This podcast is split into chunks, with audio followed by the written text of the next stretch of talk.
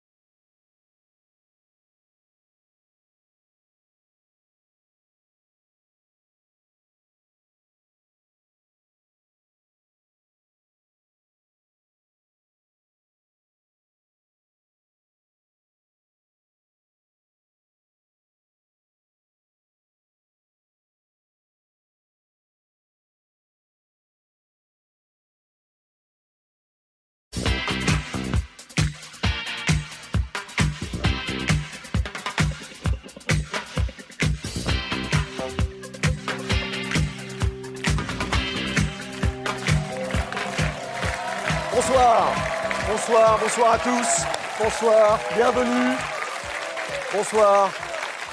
Je suis très heureux de vous accueillir dans la 500e Grande Librairie. Nous sommes en direct et en public, vous l'entendez, sur France 5. Un public composé essentiellement de libraires. Ils sont venus de toute la France. Merci. Merci infiniment d'être au rendez-vous. La Grande Librairie qui prend une nouvelle direction ce soir, car vous le savez peut-être si vous lisez les journaux, et si ce n'est pas le cas, eh bien j'ai la joie de vous l'annoncer. Cette 500e grande librairie est la dernière que j'ai l'honneur de vous présenter. Mais ça ne veut pas dire, rassurez-vous, la fin de l'émission. Bien au contraire, la grande librairie reviendra dès le 7 septembre prochain avec un nouveau visage que je suis très heureux d'accueillir et que vous découvrirez au cours de cette émission. Alors évidemment, il n'était pas question une seconde de partir sans vous dire au revoir. Vous, sans qui la Grande Librairie ne serait en réalité jamais devenue ce qu'elle est aujourd'hui, c'est-à-dire la seule émission au monde consacrée aux livres, aux écrivains et à la littérature diffusée en prime time, c'est-à-dire une heure de très grande écoute. Alors oui, je vais vous dire euh, au revoir ce soir, je vais vous dire au revoir, mais pas adieu, puisque je vais juste passer en réalité de l'autre côté de l'écran. Je continuerai à produire cette émission, mais si j'ai pris la décision de ne plus présenter cette émission que j'aime, que j'adore, que j'ai créée avec mes équipes et avec celle de France Télévisions il y a maintenant 14 ans, eh bien c'est qu'il arrive dans la vie, mais ça vous le savez, que l'on soit percuté par d'autres envies tout aussi fortes. Vous m'avez fait confiance à plusieurs reprises. Faites-moi, s'il vous plaît, à nouveau confiance pour vous offrir des films de fiction, des documentaires, des séries autour des grands écrivains, mais réaliser cela, comprenez-moi, eh c'est incompatible avec euh, la préparation et la présentation de cette émission, avec surtout la sincérité et l'exigence que vous me conduisez à mettre chaque mercredi dans la grande librairie. La vie est courte et le désir est sans fin. Il faut donc faire des choix. Ça, vous voyez, c'est ce que j'ai appris en lisant des livres, en interrogeant des écrivains, et puis surtout grâce à vous, dont la fidélité et le soutien inconditionnel ont été des moteurs. Pour cette 500e grande librairie, qui est évidemment un peu particulière, on va faire la fête. On va fêter le livre et la littérature, si vous en êtes d'accord. Il y aura des surprises sur ce piano, sur ce plateau, et notamment, regardez, autour du piano que vous découvrez et qui va accueillir tout à l'heure euh, deux grands artistes. Alors, je ne vous en dis pas davantage parce que je ne sais absolument pas ce qu'ils ont prévu. C'est une surprise totale. Alors, en préparant cette émission avec toute mon équipe, qui est euh, fidèle au rendez-vous depuis 14 ans, je me suis rendu compte qu'il y avait quand même une question que je n'avais, croyez-moi, jamais posée aux écrivains. Je leur ai demandé souvent quel était le livre qui avait changé leur vie, bon, ça très bien, euh, quel était leur livre de chevet, leur livre préféré, mais pas quel livre a fait d'eux les hommes et les femmes qu'ils sont aujourd'hui. Et si on y prête attention deux minutes, eh bien, ce n'est pas du tout la même question. Y a-t-il un livre qui vous a forgé, à la fois comme écrivain et comme être humain, lequel, pourquoi vous vous le savez, je crois, au partage, à la transmission, au gai savoir, eh bien ce sont ces livres que je vous propose de découvrir et de mettre dans votre valise cet été, car ils ont un pouvoir immense, ces livres. Vous révéler à vous-même. La preuve.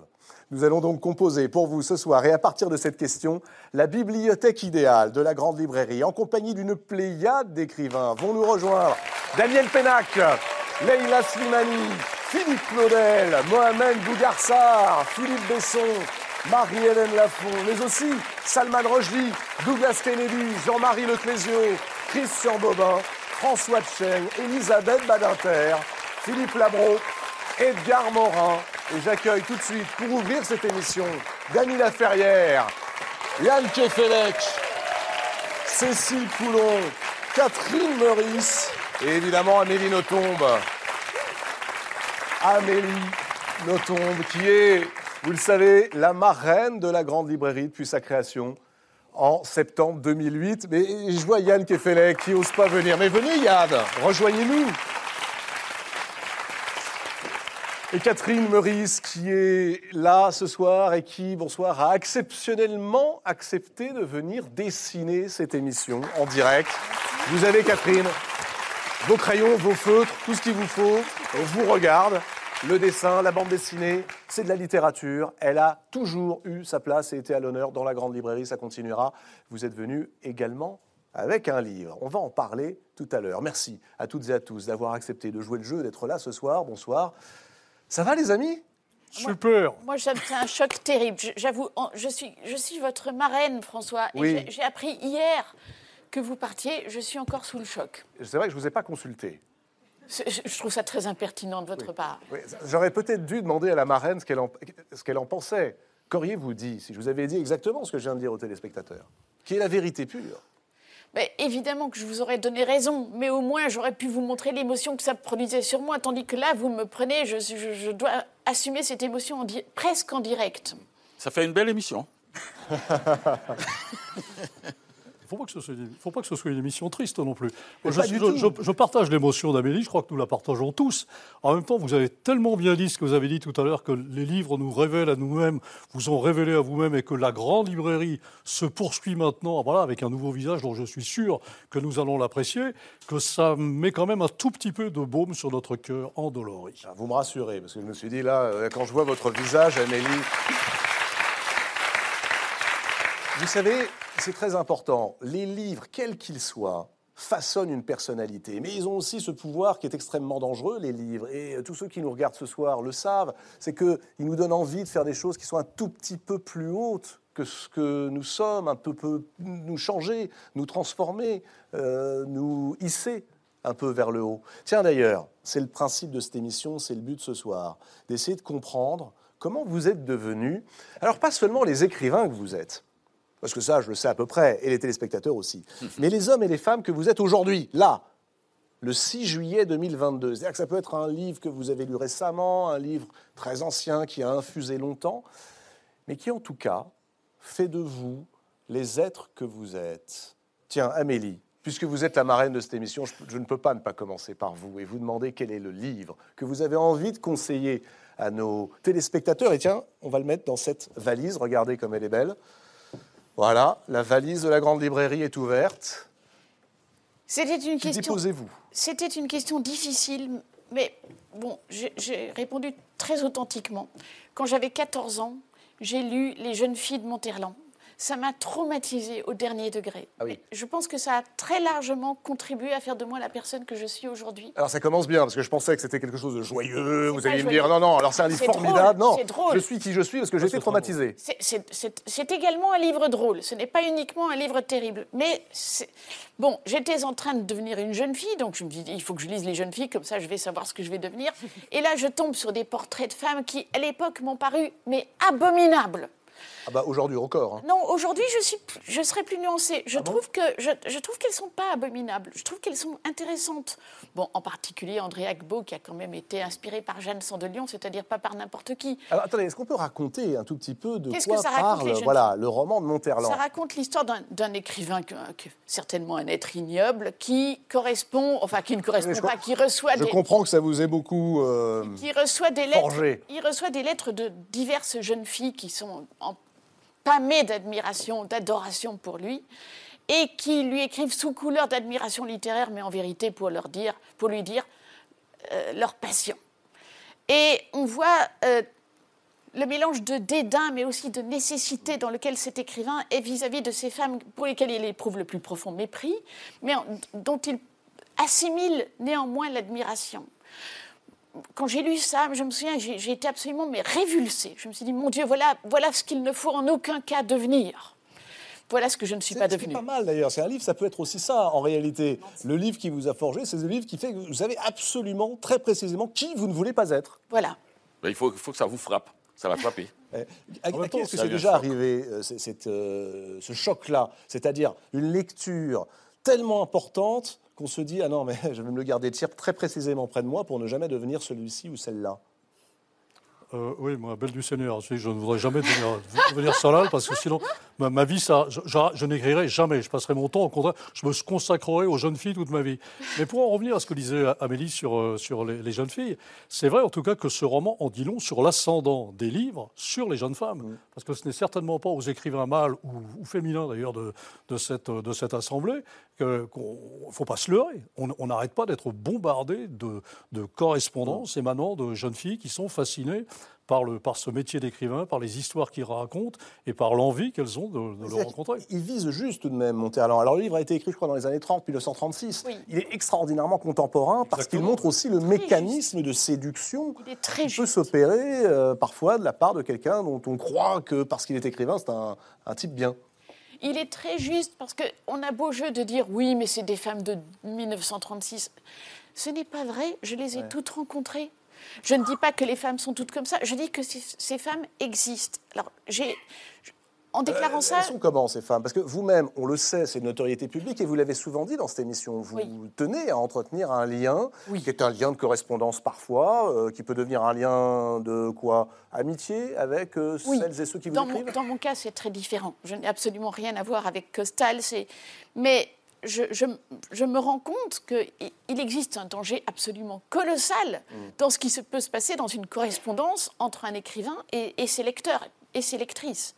Je suis très, très consciente de ce danger, en grande partie grâce à Monterland. Mm. Cécile Coulon, euh, vous avez peut-être arrivé, vous, euh, d'avoir comme ça, euh, de ressentir un lien de danger Alors moi, c'est le problème, c'est que je reçois pas des, des correspondances de, de jeunes filles. Moi, je reçois des correspondances de vieux messieurs et qui veulent.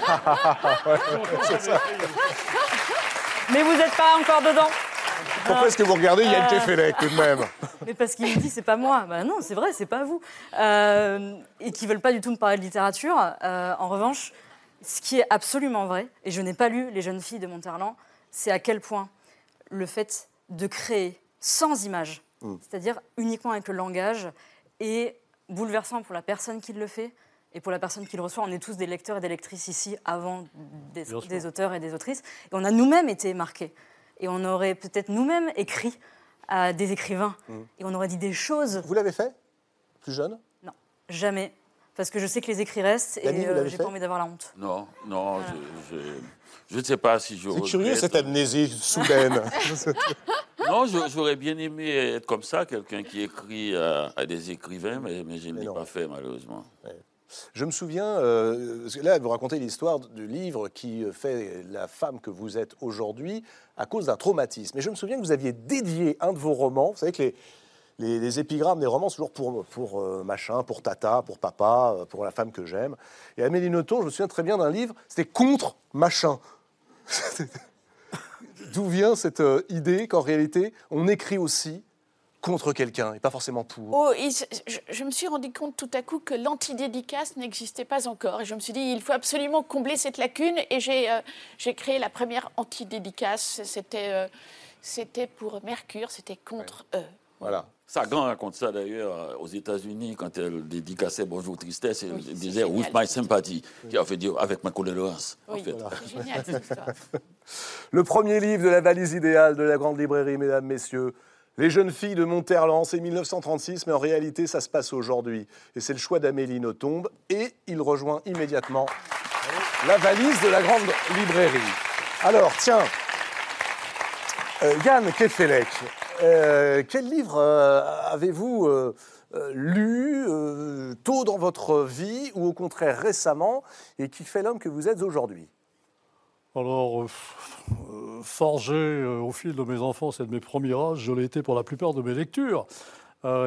Tout particulièrement, enfin, je- je- dès que je dis ça d'ailleurs, j'ai l'impression qu'un livre lève la main et me dit c'est moi qui t'ai forgé. Bob Moran me dit Eh oh, c'est moi. Tintin me dit écoute, euh, quand même une petite pensée pour moi.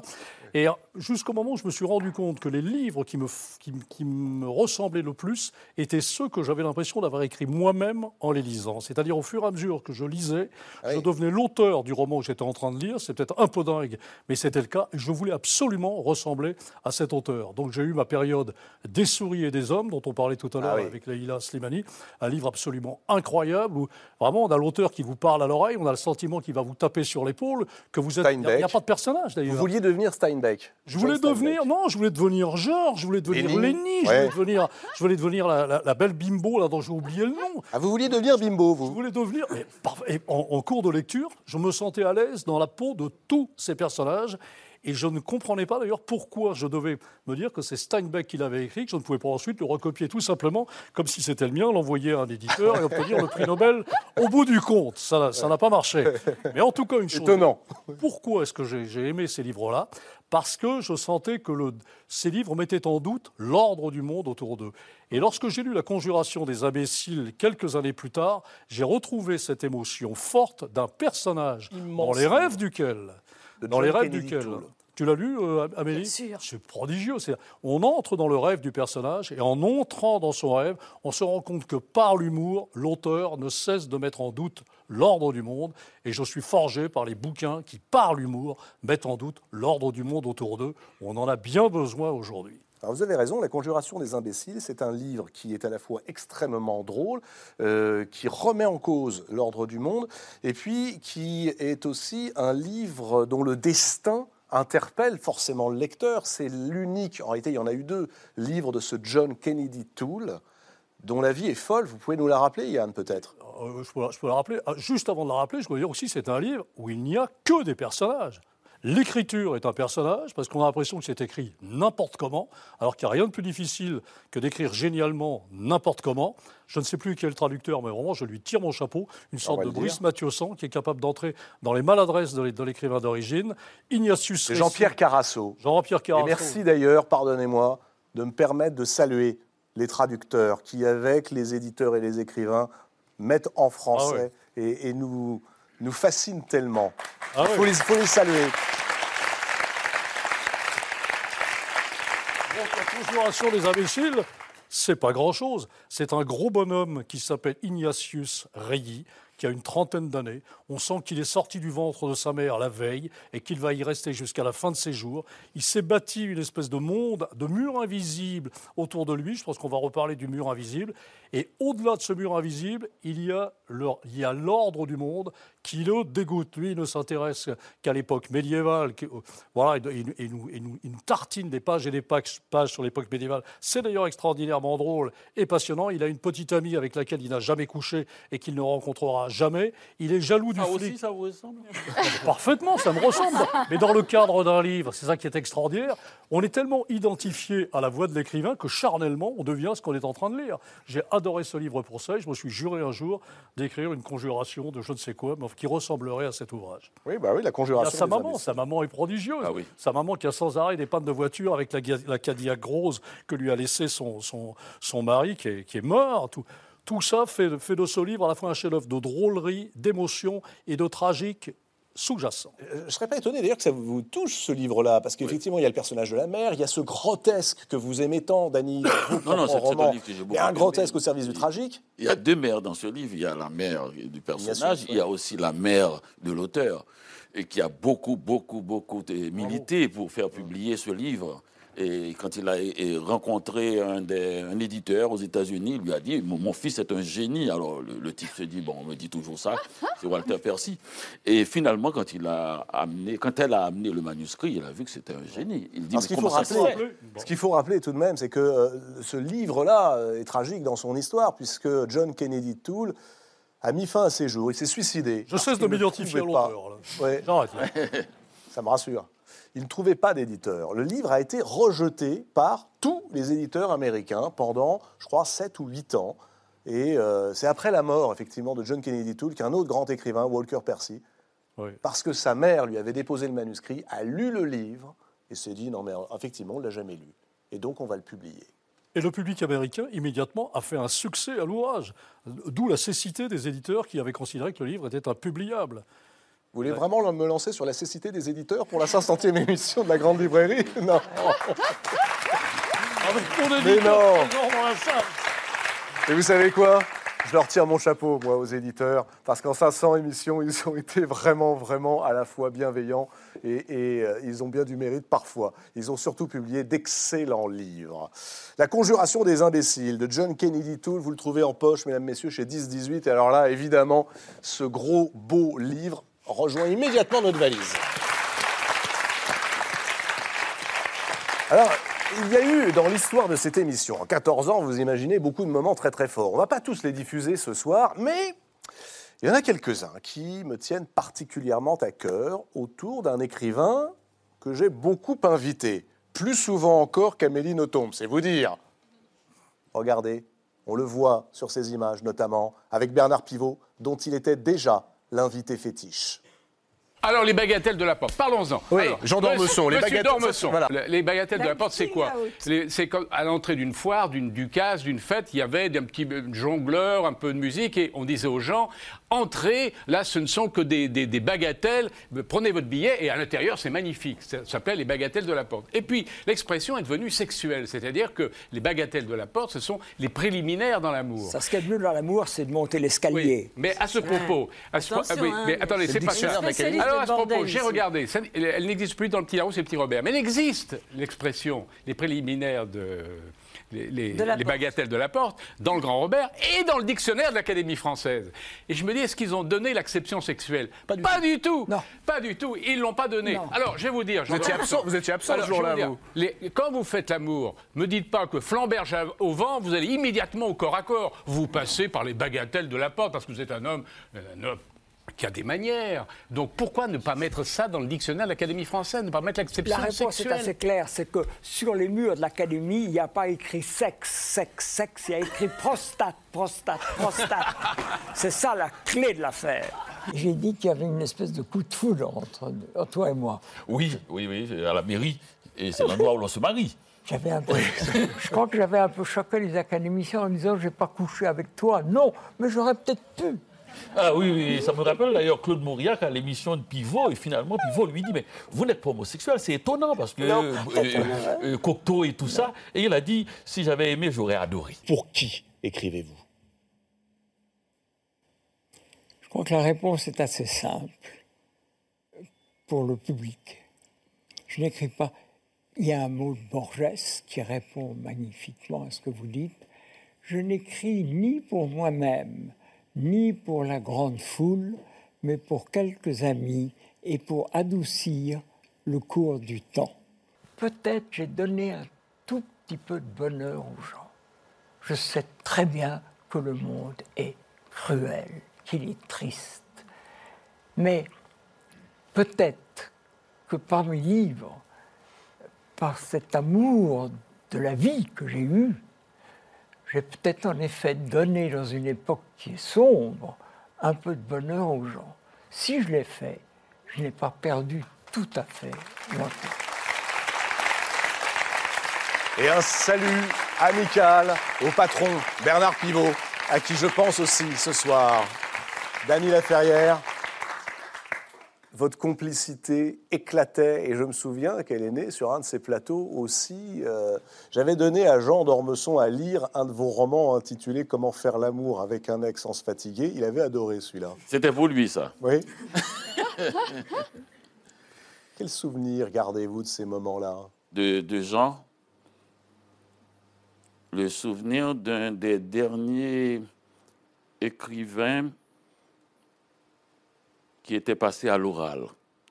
D'ailleurs, on l'a entendu tout à l'heure, à chaque fois qu'il prend la parole, on a l'impression que c'est de l'écrit, mais en même temps, il y a un tel goût de dire qu'on a l'impression qu'il joue toute sa vie là.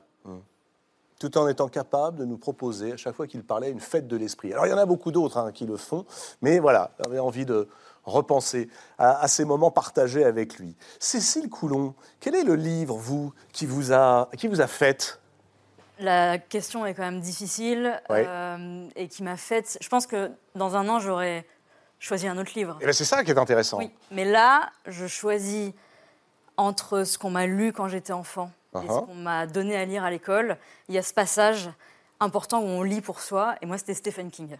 Ah, formidable, mais Stephen oui. King que j'ai Beaucoup calomnié quand même. Je suis très heureux Oui. qu'une romancière euh, de votre calibre euh, réhabilite Stephen King. Alors moi, je suis encore un petit calibre. J'ai quelques balles à mon actif, mais j'espère devenir une Winchester. Euh, En tout cas, euh, Bon, quel King? Parce que euh, Stephen King, King? c'est quand même deux livres par an depuis maintenant, allez quoi, pre- presque un demi-siècle. je pense que celui qui a été le plus marquant pour moi, c'était Misery. Bah voilà. de Stephen King, donc qui est sorti, je crois, en 87. Et euh, il y a eu le film après, qui a joué. Traduit aussi par son William rôle. Desmond. Absolument. Kefele qui a lancé le mouvement, on donne tous les traducteurs ce soir. Parfait. Et Misery, l'histoire rapidement, c'est un écrivain, parce que c'est toujours des écrivains quasiment chez Stephen King, qui a un accident de voiture et il y a sa plus grande fan qui le recueille dans la neige, qui le soigne, sauf que sa plus grande fan euh, découvre qu'il est en train d'écrire, qu'il a fini un manuscrit et dans ce manuscrit, il tue son héroïne. Et elle dit, moi je ne suis pas d'accord. Euh, J'adore cette héroïne, donc vous allez réécrire le texte, et tant que le texte n'a pas été réécrit, vous ne sortez pas de cette chambre. Il faut se dire que le type a les jambes cassées, qu'il est au lit, et donc c'est 440 pages qui se passent uniquement dans la chambre de l'infirmière qui semble totalement folle. Mais alors, de temps en temps, je me demande si Amélie euh, ne va pas chercher ses personnages chez Stephen King. Parce que l'infirmière en question, qui est douce dès les premières pages, devient un petit peu moins douce, page 4, beaucoup moins douce, page 6, et ça se termine tout de même avec une infirmière qui lui casse à peu C'est- près c'est tout ce qui reste. euh, hein. C'est pour être un de vos personnages.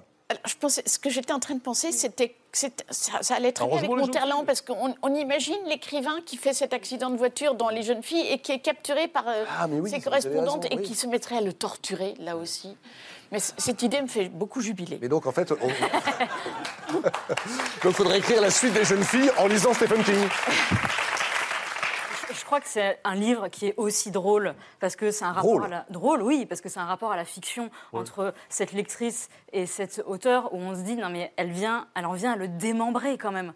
Oui. Il y a Vous une trouvez ça scène- drôle, vous le mais oui, évidemment le que c'est drôle. Il y a, il y a- enfin, il y a c'est cette glaçant scène où elle, même. où elle lui casse le pied avec un marteau pour qu'il sent. Ouais. Et moi, je me disais, mais qui n'a pas envie de péter le pied d'un auteur parce qu'il a écrit un livre qui lui plaît pas Mais c'est vrai, parce qu'on a un rapport en tant que Attendez, pendant, lecteur pendant incroyable. 500 émissions, nous avons célébré la littérature. Et maintenant, vous voulez casser le pied des auteurs qui vous Mais déplaisent. Moi, j'adore casser les pieds des gens. C'est mon métier. Non, et- Bon, Misery de Stephen King, sans aucun problème, euh, dans notre, dans Oui, mais notre sur, la, valise. sur la question de drôlerie, il faut une seconde. C'est vrai que quelque chose, un sujet peut être euh, très lourd, très noir, très difficile, et, et quand on lit le livre, on, on jubile, comme elle dit. Et il y, a une, il y a une autre chose avec Stephen King, c'est qu'il y a 20 ans, à l'école, quand il fallait faire des exposés en classe et qu'on choisissait Stephen King, ce qui était mon cas, on disait non, ce n'est pas de la littérature. Eh oui. Et je sais qu'aujourd'hui, ça a changé, donc il faut lire Stephen King Bien aussi sûr, à l'école. Mais les, les gens le lisent. Là, Oui. vous, vous- vous- vous leur donnez une légitimité. Absolument. Alors, ils vont l'ouvrir publiquement. D'ailleurs, il faut lire Mémoire d'écriture Mm. de Stephen King, qui est le plus beau livre écrit sur la méthode de, de l'apprenti écrivain. C'est génial pour devenir romancier. On m'a dit qu'il y avait un autre livre qui vous avait beaucoup marqué, euh, d'une autre américaine. Ouais. Ursula, Ursula Le Guin, Ouais. La main gauche de la nuit. Et elle n'est pas assez connue, mais j'adore Ursula Le Guin. C'est traduit par Catherine Dufour, chez Robert Laffont, Oui. si on veut le lire. Alors, elle est extraordinaire, elle, hein, parce que c'est quelque part entre la science-fiction, le polar, l'environnement et l'écologie qui sont ses grands thèmes. Aujourd'hui, on appelle ça littérature de l'imaginaire. C'est vraiment un mot euh, comme une salade César, on met ce qu'on veut à l'intérieur. hein. Mais la main gauche de la nuit, Ur- Ursula Le Guin, c'est vraiment la grande dame de littérature d'imaginaire, de science-fiction, d'anticipation. C'est quelqu'un qui a préféré l'utopie et la dystopie et qui a cette théorie d'écriture qui s'appelle la théorie de la fiction panier, où il n'y a pas de héros chez elle, il n'y a pas d'épopée, il n'y a pas de mythe, il n'y a que la description précise, drôle et douce de mondes qui n'existent pas mais qui pourraient exister. Et ça ne tient que par sa voix. Parce qu'effectivement, comme il y a une absence totale de Il personnages. n'y a pas de suspense. Non, complètement. Euh, Mais simplement, comme on est pris par sa voix. Mais attendez, attendez, attendez. expliquez-moi, comment fait-on un livre qui fait 450 pages et, qui est addictif, c'est le terme que vous avez employé, sans personnage et sans suspense? Il y a des personnages, mais qui ne sont pas des héros. Et pour décrire tout un monde et une nouvelle planète, il faut bien 400 pages. Surtout quand on le fait aussi bien.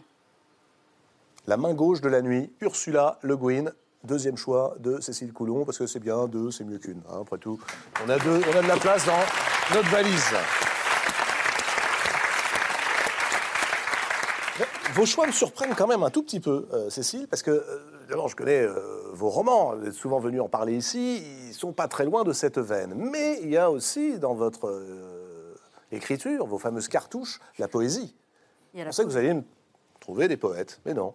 Alors, puisque vous êtes aussi poète, Cécile, et avant de poursuivre avec euh, les choix de Dany Laferrière, j'aimerais que nous écoutions deux grands poètes contemporains qui n'ont pas pu être là en direct avec nous, mais qui ont tenu à participer à cette 500e émission. Ce sont des poètes dont les mots et les vers m'ont ébloui et, croyez-moi, ont changé ma vision de la vie.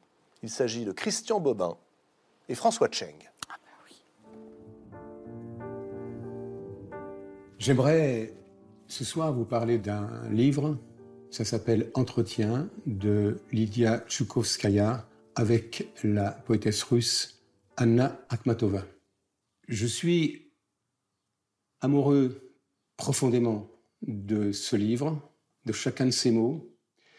Anna Akhmatova est la plus grande poétesse russe du XXe siècle.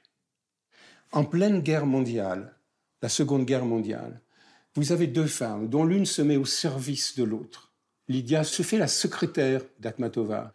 Et c'est grâce à, à Lydia que certains poèmes ont été préservés, que les gens de la police stalinienne n'ont pas mis la main dessus. C'est grâce à elle que ces poèmes nous sont parvenus. Ce livre-là d'entretien, je l'aime parce qu'il me parle de mon siècle, il parle d'aujourd'hui, il parle d'aujourd'hui, c'est-à-dire de la nécessité d'une résistance, d'une entrée en résistance pour défendre les droits de l'humain, les droits de l'invisible, les droits du silencieux, les droits du secret, les droits de la beauté. Donc, depuis quelques années, ce livre est dans ma vie et c'est toute ma vie qui est dans ce livre. En 1948, j'étais parachuté à Paris sans connaître un mot de français. Un après-midi, promeneur solitaire, j'ai été attiré chez un bouquiniste par un petit volume, un recueil de poèmes de Rimbaud. Je savais que c'était un génie précoce qui avait cessé d'écrire à 19 ans. Moi aussi, pour des raisons différentes, je suis là, en rate, stoppé dans mon élan. Dès le soir, dans ma chambre du sixième étage, à l'aide d'un dictionnaire, j'ai déchiffré certains poèmes qui composent Comédie de la soif. Les vers de Rimbaud, clairs, directs, persuasifs, comme une salutation fraternelle adressée à moi, comme pour me dire Tu seras poète français un jour. Et on peut mettre un peu de poésie dans le quotidien quand on part cet été. Les entretiens avec Anna Akhmatova et puis euh, la comédie de la soif que vous trouvez dans les, les très belles correspondances entre Rimbaud et Verlaine. Allez, on se les met dans la, dans la valise. En plus, c'est bien, vous voyez, c'est des œuvres complètes. On peut passer d'un poème à l'autre. Dany Laferrière. Oui. Et vous Y a-t-il un livre qui aujourd'hui euh, vous hante et revient comme étant celui qui fait de l'ancien petit garçon de Port-au-Prince, devenu académicien, après avoir vécu longtemps à Montréal, qui fait euh, de, ce, de cet homme étrange celui que j'ai aujourd'hui sur ce plateau Mais je balance en deux, mais je vais choisir un. Je balance entre un aristocrate de la littérature, un sorte de sphinx impénétrable, Borges, et une- un fou furieux et du nom de Philippe Roth. Ça va prendre le fou furieux, tiens, ça fait plaisir. Les fous furieux, tout à fait. Et ce livre est intéressant. C'est d'abord, je pense au début, il, il s'appelait le complexe de Portnoy. Ah. Maintenant, il s'appelle Portnoy et son complexe. Je ne sais pas pourquoi on change les titres des fois.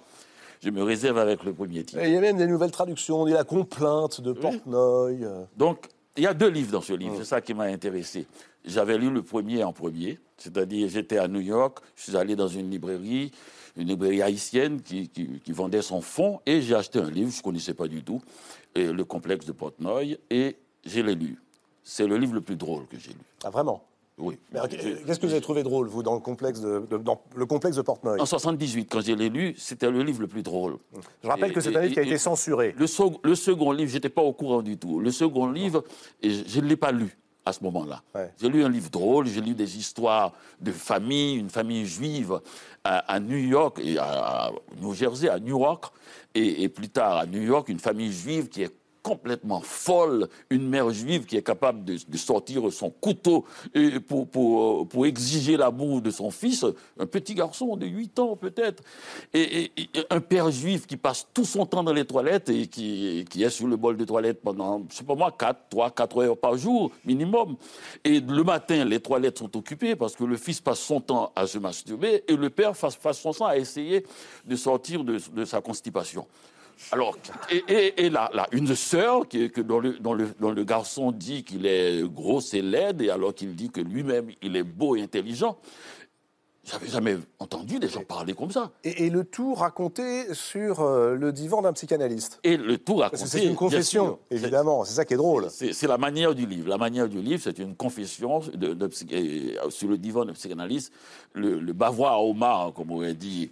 et, Ah, le bavoir à Omar, vous appelez ça, vous, le Oui. le divan du psychanalyste. D'ailleurs, ils parlent beaucoup de Omar, mais ils n'ont jamais employé cette expression. Et, et là, j'étais dans ce petit micro, euh, microcosme qui était excessivement drôle. Et il n'y a pas une page, pas une ligne, pas un regard. Parce que c'est tout. C'est tout que je trouvais drôle. Et naturellement, quand il finit par rencontrer des filles euh, WASP, c'est-à-dire euh, white anglo-saxon protestant, et là, c'est, un- je ne sais pas, ça, ça ne passe. Il est fou. À ce moment-là, il dit, mais c'est pas possible, ces femmes-là ne peuvent pas exister, ces filles ne peuvent pas exister.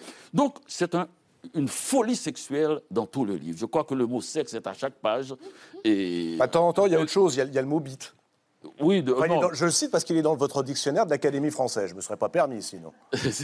Tout à l'heure, il en a parlé, et Dormesson, qui n'a pas sexe, sexe, sexe, mais, mais, mais, mais il y a dans ce livre. Ce n'est que sexe, sexe, sexe. Mais euh, dites-moi, c'est quand même l'histoire complètement déjantée d'un masturbateur frénétique, donc ce Alexander Portnoy, euh, et, et, voilà, les dessins de Catherine Meurice qui font beaucoup rire tout le monde, et, et Cécile Coulon en, en particulier. Oui. Oui, il n'y a, a- a que ça. Alors, c'est ce que j'avais lu. Et c'est excessivement drôle. Et tout à l'heure, il y a quelques jours, j'ai repris le livre. Et j'ai trouvé un livre noir. Mais d'une noirceur. C'est- c'est- C'est presque impossible à lire. C'est étouffant. D'une violence infinie. Toujours que drôle. Que vous n'aviez pas perçu à l'époque Du tout. Ah, c'est drôle ça. Du tout. Et- et- mais d'une violence infinie. Les mots sont directs, sont violents. Il n'y a rien. Et, et tout est doublé, triplé. Chaque violence est multipliée. l'in- Ah, c'est- presque irrespirable. Alors je me suis dit, ça doit être un grand livre. Comment peut-on, un livre peut-il changer de visage à ce point? C'est c'est vraiment Mr. Mr. Hyde et Dr. Jekyll. Mystère de Daniela Ferrière, surtout. c'est votre mystère à vous, là, que, que vous... Oui, en fin de compte, c'est comme vous avez dit, quand on, quand on lit, on est lu. Vous voulez dire que ça nous renseigne davantage sur Dany que sur Philippe Roth? Ah, moi, j'ai lu, on a, on a tous lu Portnoy et son complexe. Effectivement, moi, je me suis bien marré. J'ai trouvé la la une liberté pour parler du sexe comme je l'avais trouvé chez Henri Miller un, un peu plus tôt, avec encore plus, effectivement, de culot et des scènes absolument insensées, comme celles que vous avez décrites.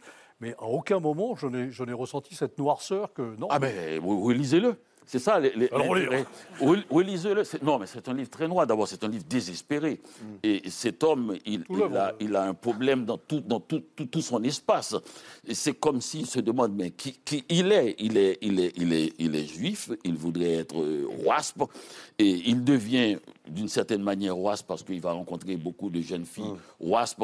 Il, il voudrait retomber dans le cocon familial. Il se rappelle, il, il est dans, dans un rapport de tendresse, de haine avec, avec son son père de, de- méprise sa famille, mais, d'une violence qu'il appelle Thomas Bernard.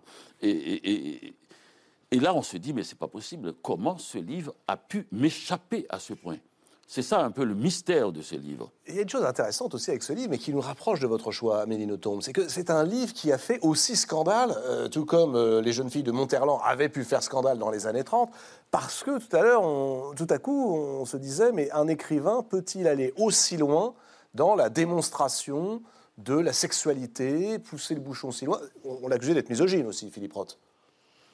Oui, mais dans- il faut quand même aussi pas mélanger Philippe Ross et Portnoy. C'est ça, c'est ça l'affaire. Par exemple, et Philippe. et- et- Eh, vous avez beau dire, c'est quand même hyper pratique ça hein, pour un écrivain. Non, non, non, c'est pas moi, c'est mon personnage. Oh, Non, non, non, attendez, non, non, je suis pas non, non, derrière. Non, non, non, non, il ne faut pas le mélanger. D'ailleurs, il est couché sur un divan et, il raconte ça.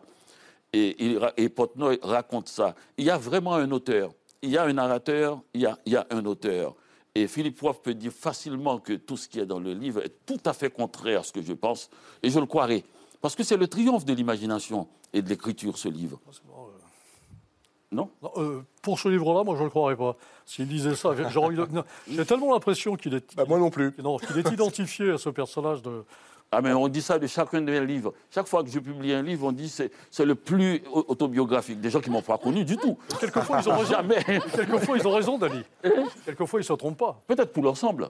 Peut-être pour l'ensemble. Mais à chaque fois, ils disent non mais, moi, non, mais moi, je crois vraiment qu'il a pris son pied totalement en faisant ce Oui, ça c'est sûr. qu'il l'a fait contrairement. C'est le genre de type qui écrit un livre pareil, vous dites, mais vous détestez votre famille, et vous allez chez lui, vous le trouvez dans une, dans, dans une sympathie, sa maman chérie, et tout. On peut faire cela. Parce que je ne pense pas qu'il aurait pu faire cela s'il détestait vraiment sa mère.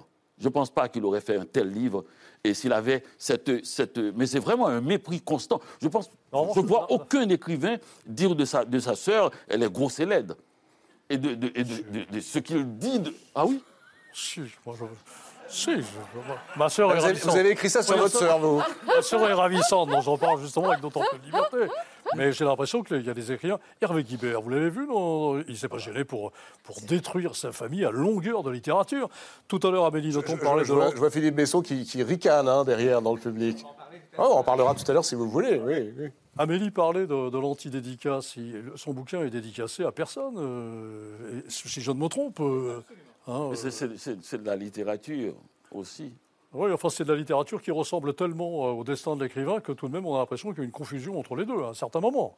Ça ne veut pas dire. Je ne sais pas. Euh, euh, Vous avez dit tout à l'heure que vous lisez un livre et vous vous prenez pour, pas pour l'auteur, mais pour les personnages et, et tout ça, et vous changez à chaque livre que vous aimez. Je ne pense pas que vous ayez autant de vie dans votre vie. Non, Donc, mais j'ai l'impression- de les avoir. C'est ce qui est fascinant avec la littérature, c'est qu'à chaque livre, on se projette dans une, dans une époque que l'on ne connaît absolument pas, dans des personnages que l'on ne, que l'on ne sera jamais, et on amplifie, à la fois, on devient ses propres hétéronymes, tous les personnages comme ça, différents de nous-mêmes que nous contenons, qui s'épanouissent dans l'œuvre des autres et qui épousent tous les temps. Ce qui est bien dans ce livre aussi, c'est qu'il n'a pas lâché le morceau jusqu'au bout. Jusqu'à ce que le personnage arrive en Israël, là où on se dit, là, on ne peut pas toucher à ça. On ne peut pas toucher à Ah bah si, Israël. Philippe Roth, il y va. Ah, il y va, mais il y va avec. Bien sûr. Il, il y va, il y va dans une scène mémorable, puisqu'il s'agit presque du- d'une tentative de viol sur une jeune fille qui était dans un kibbutz. Mais enfin, tu dis, mais il va, il va s'arrêter. À un moment donné, moi, je, je lis le livre, parce que c'est drôle, d'accord, je le suis. Et je lis le livre, je dis, mais tu vas pas faire ça. Tu vas pas gâcher le moment. Comme il sait écrire, il peut créer un moment agréable. Tu vas pas le gâcher. À un moment donné, il dit le mot chier. Et la fille, la fille le personnage qui est en face, la fille, et il le regarde genre, tu aurais pu te, te- te passer de ça. C'est-à-dire qu'il il ne lâche pas. Et on se dit, ça doit être ça quelque part, la littérature, la vraie littérature, dans le sens qu'il est, il est complètement dans la création, parce qu'il sait qu'il peut aller jusqu'au bout, parce qu'il est en lui-même différent de ce qu'il écrit. Portnoy et son complexe de Philippe Roth, ça c'est la tradition, la traduction pardon de Robillot euh, chez Folio. Vous pouvez prendre la nouvelle, c'est Javorski qui l'a fait, mais c'est en Pléiade, c'est très bien aussi. Et euh, c'est incorrect, drôle, jubilatoire. Et vous voyez, ça permet ça la littérature. C'est que parfois on n'est pas d'accord, comme Yann Kefelec et Dany Laferrière. Je vais te donner un petit cadeau. Oh Parce que, alors, pourquoi je te donne ce cadeau? C'est parce que aujourd'hui, c'est mercredi 6 juillet, mine de rien, je l'ai écrit à la main Ah, ce oui. matin. Donc je me suis dit, peut-être que personne n'a rien écrit à la main pour ce jour magnifique, Oh. ce dernier jour. Ah bah non, mais ça me touche, ça. Merci. C'est pour toi. Dany Laferrière, merci infiniment, Dany. Alors c'est vrai que Dany fait de la concurrence à Catherine Meurice, là, maintenant, Ah en, non, en- en devenant illustrateur et écrivain de ses propres livres. Ça me touche beaucoup et je vais, je vais le garder très précieusement. Ah oui, oui, oui, écrit à la main ce matin. Non, merci. Euh, François, puisqu'on est dans les cadeaux, dans le dans- ça ça commence. hein. Je- Moi tous- aussi. tous- tout allait bien commencer. Y est, on va perdre totalement le contrôle de cette émission. Alors, un cadeau pour vous, c'est aussi un cadeau pour tous vos lecteurs, car c'est le plus beau roman, Ah, à oui. mon avis, écrit sur la voile, sur la mer et sur la dinguerie d'une famille qui consacre toute sa vie à la voile.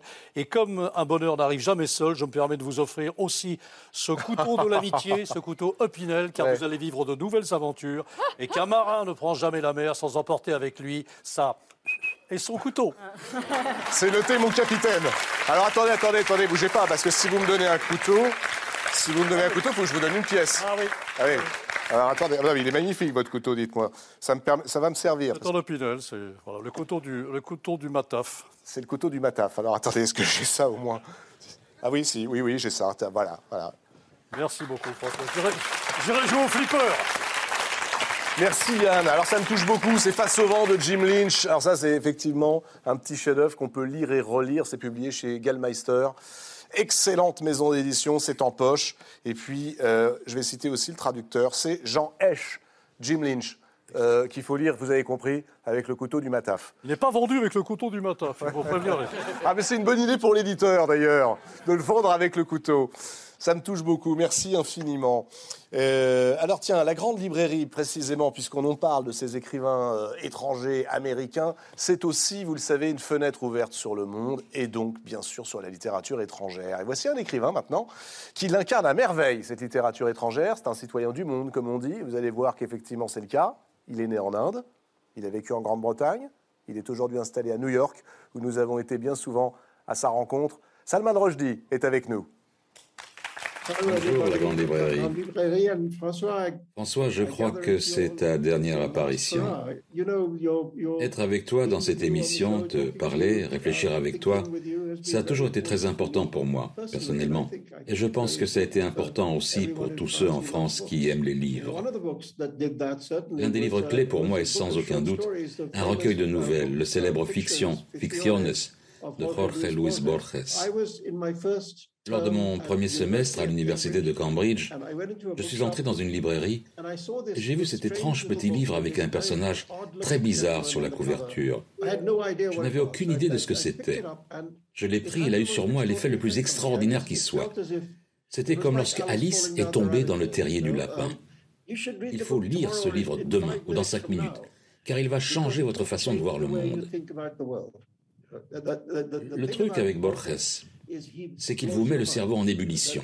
Tout ce que vous aviez cru penser jusque-là, vous découvrez que c'est absurde et qu'il y a en fait 20 façons plus intéressantes de penser les choses. François, je sais que tu aimes New York et je pense que tu as peut-être maintenant le temps de venir un peu ici. Alors, allons dîner chez Balthazar, dès que tu peux. Je vais faire les réservations. Salman Rushdie, merci. Et un nouveau tour de table dans cette 500e émission. Philippe Claudel, Marie-Hélène Lafont, Philippe Besson et Leïla Slimani viennent de nous rejoindre. Leïla Slimani, vous êtes venu parler, vous, de votre premier roman sur ce plateau de la Grande Librairie, bien avant votre prix Goncourt. Et c'est sur le plateau de la Grande Librairie que vous avez rencontré d'ailleurs Salman Rushdie, qu'on vient d'entendre, et avec qui vous avez noué, je crois, une belle complicité depuis. hein. Absolument, on a déjeuné chez Balthazar il, Ah, y chez a un Balthazar mois, aussi, il y a voilà. un mois et demi. Absolument, on est devenus très très amis, très proches, on s'écrit beaucoup. Et c'est quelqu'un de très très drôle et de très généreux que j'ai rencontré grâce à vous, grâce à la Grande Librairie. Votre livre, Leïla, le livre qui a fait la femme que vous êtes aujourd'hui. Je dis aujourd'hui parce que, évidemment, après ce prix Goncourt pour un deuxième roman, euh, et finalement assez peu de livres publiés, mais une grande saga familiale, on peut se dire que ben, il y a peut-être euh, deux, trois autres lectures qui euh, vous ont chamboulé et que vous placez euh, au plus haut, au plus près de votre cœur.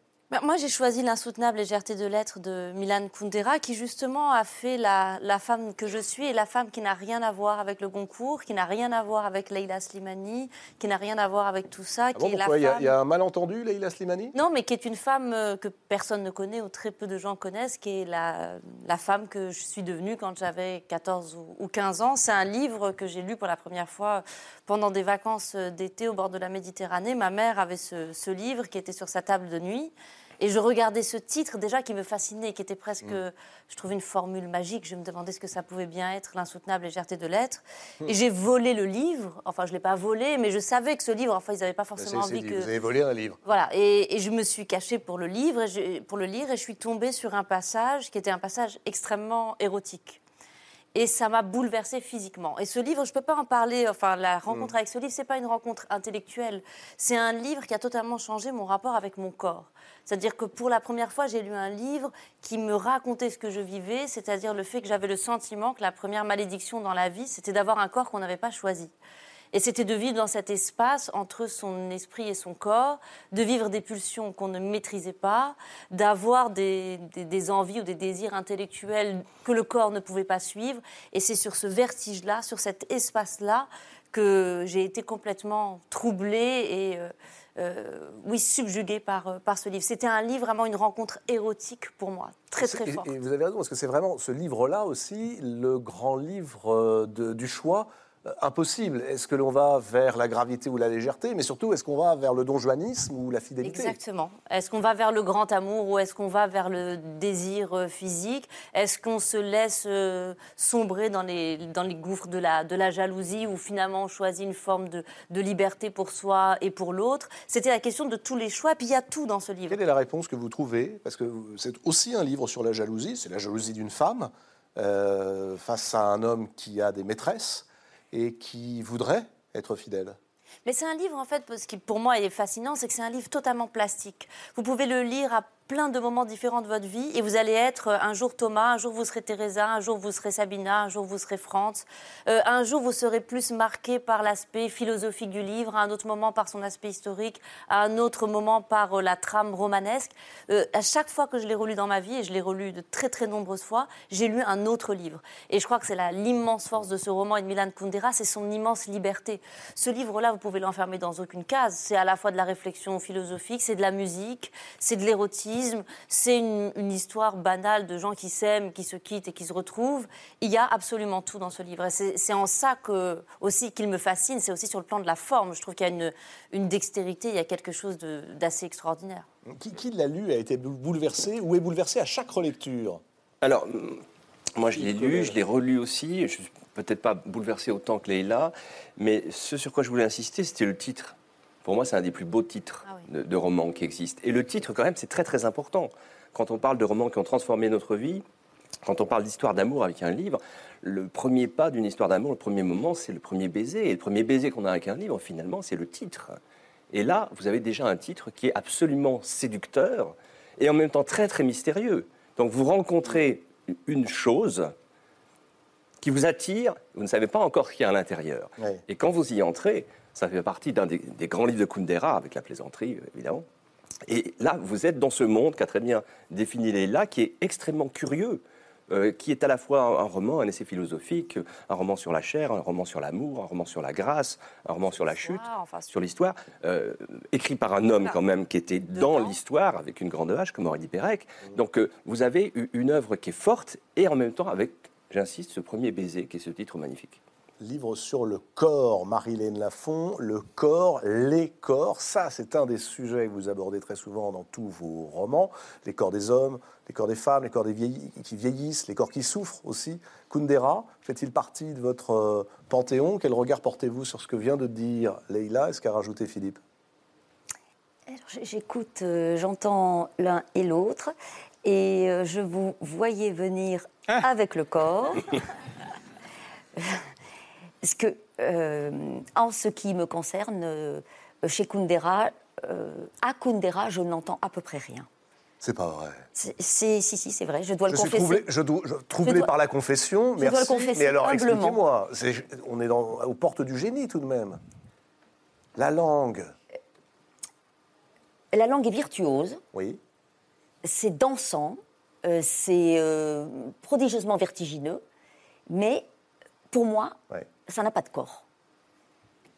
Leïla Oui, mais on peut être. Vous- allez, que vous dites, une le- minute pour convaincre. Marie-Hélène. Non, justement, j'essaierai pas de faire ça parce. Mais c'est intéressant aussi. Vous voyez, celles et ceux qui restent à la porte d'un livre qui vous a, vous, Mais un livre, ça peut se rencontrer euh, un jour tout à fait. Moi, il y a des livres que pendant des années, je n'ai pas réussi à lire. Mhm. Et puis euh, un jour, ce livre, je le prends finalement sur une étagère. Et puis la rencontre euh, se fait. J'avais cette discussion à propos du carnet d'or, à propos de l'homme sans qualité, qui sont des livres que j'ai jamais réussi à lire. On a essayé de me convaincre plein de fois que c'était des livres géniaux. Et ça ne me parle pas. Et il y a aussi cette part-là qu'il faut accepter dans la littérature. Il y a des rencontres qui ne se font pas. Euh, c'est pour ça que moi, je parlais de cet aspect presque érotique. Et je suis tout à fait d'accord sur le titre. Il y a des rencontres qui se font, qui sont magiques avec un livre où on se retrouve, où on a l'impression d'y vivre, qu'il a été écrit pour nous. euh, qu'il est vraiment fait pour nous et Mm. d'autres fois ça ne marche pas et c'est c'est pas grave. Et c'est pas grave. C'est peut-être que la mariée est trop belle, c'est-à-dire que le, le titre est trop beau. Ah. Et derrière, c'est très décevant. C'est la raison pour laquelle euh, vous êtes plusieurs et que j'ai- il y a beaucoup, beaucoup de titres et que cette valise est très grande. Mais je mets quand même, si vous voulez bien, l'insoutenable légèreté de l'être de Milan Kundera dans la valise. C'est euh, chez Folio en poche et c'est traduit par François Querel avec euh, une nouvelle édition et une postface de Kundera. Traduction, revue et corrigée. Philippe Besson. Oui. Faut que je vous parle de mes parents, alors du coup. Je... Pourquoi de vos parents Alors, pas forcément des miens, enfin, je- les miens n'étaient pas comme ça, Dieu merci. Euh, je viens vous parler des parents d'Hervé Guibert. C'est un livre que j'ai lu euh, quand j'avais euh, quand j'avais 19 ans et je crois que ça a vraiment changé ma trajectoire. Et ça reste encore? Oui. C'est-à-dire qu'en plus, je l'ai relu là ré- récemment et, et c'est pire encore que la première fois. Comment ça, pire? Eh ben, C'est-à-dire qu'au fond. Vous n'allez pas me faire comme Amélie. Non, non, non, mais il faut comprendre la chose suivante. C'est que euh, quand, quand vous commencez euh, ce livre-là, euh, mes parents, Hervé Guibert, c'est gentil, c'est un journal autobiographique. Il faut redire, hein, Guibert, euh, qui, est un, qui est un auteur qui était né en 1955, qui est mort euh, très jeune, à 36 ans, du sida, qui a été connu pour de mauvaises raisons, au fond, parce qu'il il a été euh, répertorié comme l'écrivain du sida à cause de, de- de ce livre qui s'appelle À l'ami qui ne m'a pas sauvé la vie. On se souvient de son passage chez Pivot, Le visage émacié, ça avait beaucoup marqué les, les Français. Le livre avait été un succès énorme. Mais au fond, moi, ce qui m'intéresse, c'est le Guibert d'avant euh, le, le- le sida. Et mes parents, c'est un livre de 86. Et là, ça commence comme un livre très gentil, une sorte de, de journal où il raconte son enfance, son adolescence. Et moi, ça me plaît beaucoup parce que je me reconnais. C'est-à-dire, je me reconnais dans ça, et, et au fond, c'est la première fois que je lis un livre où je me dis, tiens, en fait, le mec, il a écrit mon histoire. Ce qui m'est jamais arrivé, parce que jusque-là, avant 19 ans, j'ai C'est lu mes vraiment ça. classiques. C'est-à-dire qu'en le lisant, vous vous dites, il parle de moi. Il parle de moi. Je me dis, c'est quand même incroyable. Il y a un type que je connais pas du tout. Euh, je suis allé chercher, hum, voir qui c'était quand même, parce que je me suis dit, il parle, il parle de ma vie. Il est en train de parler de mes désirs, de, de, mes, de mes éveils, de mon enfance, de mon adolescence. Il y a des scènes extrêmement drôles. Par exemple, un départ en vacances, des parents où, où le père décide qu'il faut réveiller toute la famille à 4h30 le matin, les foutre dans la bagnole à 5h30, tout le monde est entassé, tout le monde craque, etc. Ça, on l'a tous vécu, je l'ai vécu aussi. Donc il y a tout un tas de choses comme ça qui, qui arrivent. La mère au restaurant qui regarde ses, ses, ses enfants de manière très fière en remettant la mèche du petit. Enfin bon.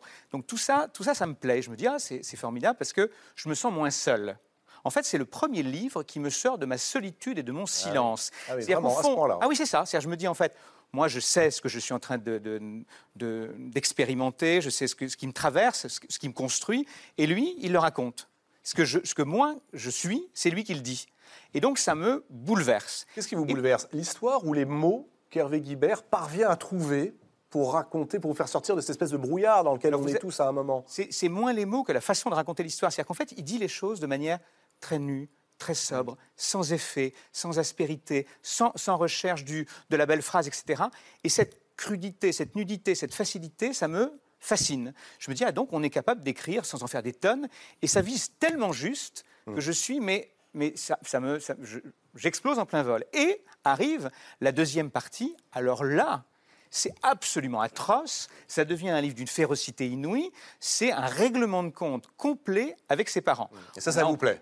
Oui, parce que, parce que tout d'un coup, c'est mon jumeau euh, maléfique, vous voyez, qui parle. C'est, il me libère. Moi, je suis un, un garçon très bien peigné, très bien élevé. J'ai toutes les bonnes notes à l'école. J'adore mes parents parce que c'est des choses qui arrivent. De temps en temps, on aime ses parents. C'était mon cas. Bon, j'ai, j'ai pas eu besoin de régler mes comptes. Mais lui, C'est marrant, vous être le seul écrivain qui aime bien ses parents. Mais oui, c'est ça. Je suis le seul écrivain français qui aime ses parents. Je comprends pas. Mais donc, j'ai jamais eu envie de les tuer ni quoi que ce soit. Mais lui, lui, il est maltraite, il les massacre, parce que donc, le père est une sorte de, de- de type qui travaille euh, aux abattoirs, qui est couvert de sang, la mère est très possessive et, et- et un peu escroc, le père, euh, la, la- la mère va piquer l'argenterie de famille, enfin tout ça est sympathique. La fille, il a une sœur, la fille tombe enceinte à 16 ans, le fils est pédé, enfin donc c'est une catastrophe absolue. Et, et tous ces gens s'écharpent et le, le type règle ses comptes avec une violence inouïe, mais là, aussi sans, rajouter. Et par exemple, à un moment, donc, la mère euh, est atteinte d'un cancer, et il dit très gentiment, arrive le moment où on pense au cancer, à sa possibilité, à sa nécessité. Le, cancer en soi est d'abord comme un enfant.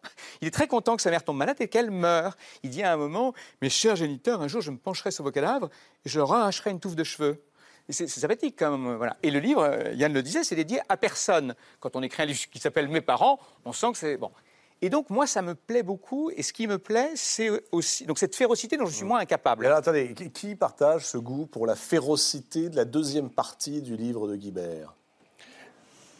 Moi, j'aime bien ça, moi. tu m'étonnes. tu m'étonnes. C'est Ouais. ça- Moi, j'aime bien la mes jumelles maléfiques. Il faut avoir, il faut avoir, euh, la langue euh, à la hauteur de la férocité pour que ça, pour que ça tienne. La férocité, ça tient. la- la férocité sans, la férocité sans le langage, c'est gratuit, ça marche pas Ça marche pas. Enfin, c'est pas de la littérature en tout cas. C'est c'est pas ce qui me fascinait, cette férocité, c'est ce que vous venez de dire tous les trois, c'est-à-dire la façon dont il l'a dit.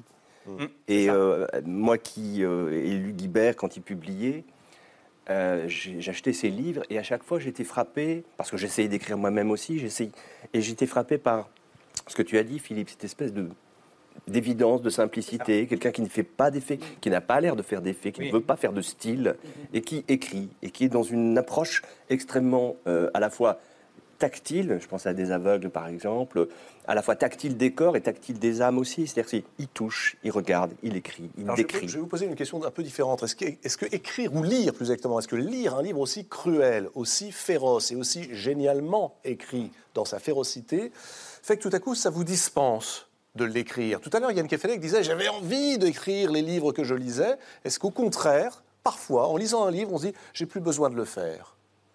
Ah non, moi c'est plutôt l'inverse. Ça éveille en Ça moi stimule. le. Oui, ça stimule le fantasme de peut-être, euh, oui, être capable moi aussi d'une telle férocité, Absolument. pas forcément dirigée contre des gens qui existent, mais savoir qu'on peut écrire de manière euh, belle et intelligente euh, quelque chose de méchant. Enfin, que la méchanceté n'est pas gratuite en littérature, si tant est que la langue suit. Ça repousse les frontières, c'est qu'on se dit, est-ce que moi je serais capable de faire ça aussi un jour? Et puis, ce qui est aussi qui me plaît moi beaucoup, alors ça, ça va vous faire plaisir, François, dans ce livre-là, c'est ça que me fait plaisir Non, parce que comme vous me comme vous me le dites à chaque fois, je, je- je sais que je- voilà, c'est que il y a un jeu dans ce livre entre la vérité et le mensonge qui est extraordinaire. Mm. C'est-à-dire qu'en fait, on se pose la question en permanence de savoir si c'est vrai ou si c'est faux.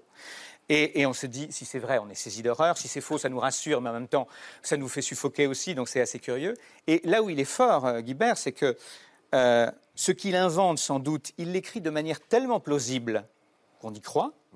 Et ce qui est vrai, il l'écrit de manière tellement romanesque que ça devient un truc incroyable. Et c'est ça l'équilibre euh, fondamental de l'écriture de, de- de Guibert. C'est que, et puis regardez cette tête angélique, c'est-à-dire que c'est un ange comme ça tombé du ciel et on se dit comment on veut écrire des horreurs pareilles avec une tête comme ça? Moi, je, je- je- ça, ça, il m'a plu tout de suite, ce garçon, c'est sûr. Oui, Oui, ça, c'est sûr. Mes parents de Hervé Guibert et qui rejoint donc La valise est- pendant qu'on est ensemble, je voulais, je voulais juste vous dire aussi que euh, j'avais fait appel à un ami, vous savez comme dans C'est quoi Qui veut gagner des, des liftons, je sais pas quoi. J'ai- Et, et je me suis dit, euh, on a, il se trouve qu'on a un ami en commun et il Ah. ne pouvait pas être absent ce soir de, de cette émission. Euh, donc là, en régie, ça tourne. À mon avis, ils se disent, c'est maintenant le truc. Euh, et donc, je voulais qu'il vous parle parce qu'il avait, il avait envie d'être là et moi, je l'aime beaucoup aussi. Et je crois que vous l'aimez beaucoup. voilà. Qui est-ce? Bah, vous allez voir. Parce que là, je Cher François, ce soir, pour célébrer ta 500e, je n'aurai que deux mots que j'affectionne particulièrement dans le vocabulaire français. Le premier, c'est merci. Voilà, merci au nom de tous de nous faire partager ton amour de la littérature. Merci particulièrement au nom des collégiens et des lycéens, voilà, à qui tu transmets ton amour de la littérature par si on lisait à voix haute. Et le second, cher François, c'est merde. N'ayons pas peur des mots, François. Merde, merde, le mot de Cambronne. C'est un mot qu'on utilise pour se souhaiter plein de succès les soirs de première au théâtre, et ça vient de l'époque où les gens se déplaçaient à cheval ou en voiture à cheval pour venir sur les lieux de spectacle. Donc plus il y avait de crottins, de chevaux, de cheval, plus il y avait de merde de cheval devant les lieux de spectacle, plus c'était synonyme de succès. Donc pour ta suite, je te souhaite un énorme merde, un merde puissance infinie. Ces deux mots, voilà, que j'affectionne particulièrement pour toi. Merci et merde, François. Merci. Je vous reconnais bien là, vous avez fomenté. Merci Guillaume de Tonquédec, merci beaucoup Philippe Besson. Ce qui est intéressant, mesdames et messieurs, c'est que vous découvrirez bientôt Philippe Besson au cinéma, joué par Guillaume de Tonquédec, qui rentre, et moi j'ai vu les images, mais de manière incroyable, Ah oui, saisissant. dans votre peau et dans votre tête.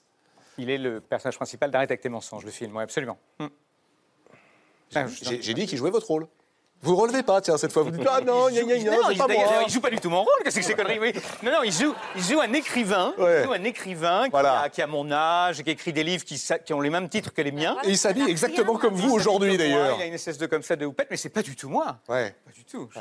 J'ai trouvé. D'ailleurs, il ne s'est pas du tout inspiré de moi pour le faire. Non, pas, alors, Ah, pas le moins à du aucun monde. moment. Pas le moins du monde. Dites-moi, vous pouvez me le dire maintenant. Quoi? Vous êtes venu souvent en, en 500 émissions. Oui. Est-ce que vous m'avez déjà dit la vérité? Oh, ça a dû m'arriver quand même. Sur un malentendu. Sur un malentendu, j'ai dû dire un truc vrai une fois, sans doute. Ça m'aura échappé. Philippe Besson. Vous savez que dans cette émission, il y a une tradition. On vient de le voir. Il y a beaucoup de grands comédiens qui sont venus à la grande librairie et très souvent pour lire des textes. Et ce soir, eh bien, nous avions envie de vous offrir à vous une lecture. Et quel plus beau texte en réalité que celui de Cyrano de Bergerac, d'Edmond Rostand. Il y a dans Cyrano une tirade admirable qui aide à mieux vivre et à prendre les bonnes décisions pour la suite. Et pour la lire ce soir, ah, quel bonheur d'accueillir celui qui fut un inoubliable Cyrano au théâtre. Voici Jacques Weber, mesdames, messieurs.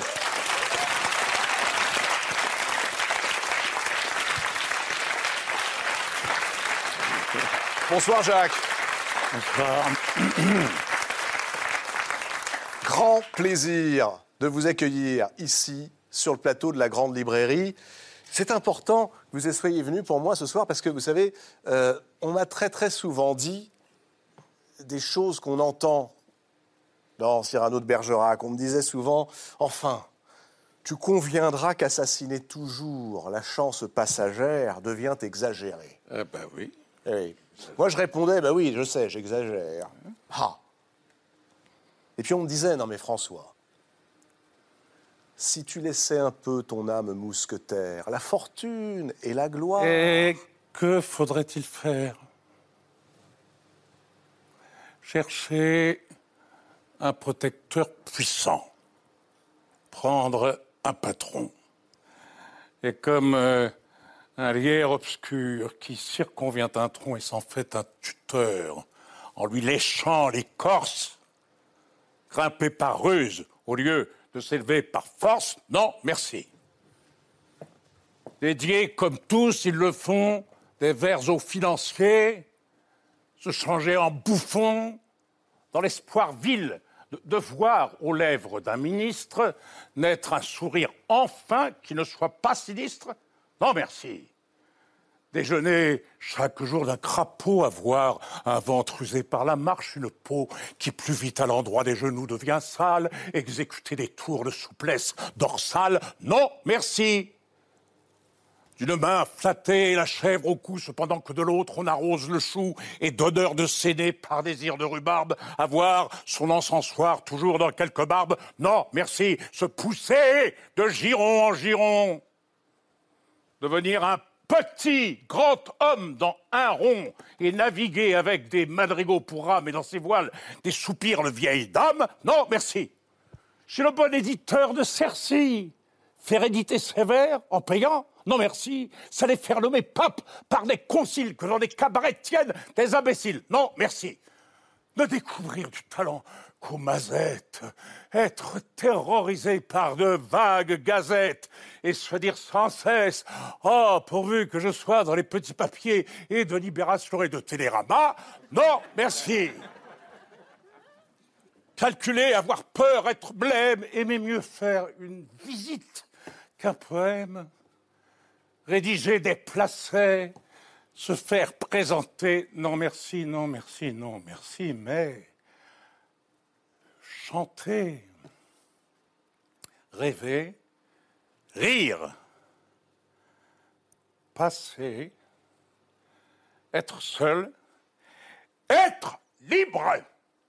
Avoir l'œil qui regarde bien, la voix qui vibre, mettre, quand il vous plaît, son feutre de travers pour un oui, pour un non, se battre, ou faire un verre, travailler sans souci de gloire ou de fortune à tel voyage auquel on pense dans la lune, n'écrire jamais rien qui ne soit de sortie. Et, modeste d'ailleurs, se dire mon petit soit satisfait des fruits, des fleurs, même euh, des feuilles, si c'est dans ton jardin, toi, que tu les cueilles, puis s'il advient d'un peu triompher par hasard, ne pas être obligé d'en rien rendre à César vis-à-vis de soi-même, en garder le mérite, bref, dédaignant d'être le lierre parasite, lors même qu'on n'est pas le chêne ou le tilleul, ne pas montrer bien haut, peut-être, mais tout seul.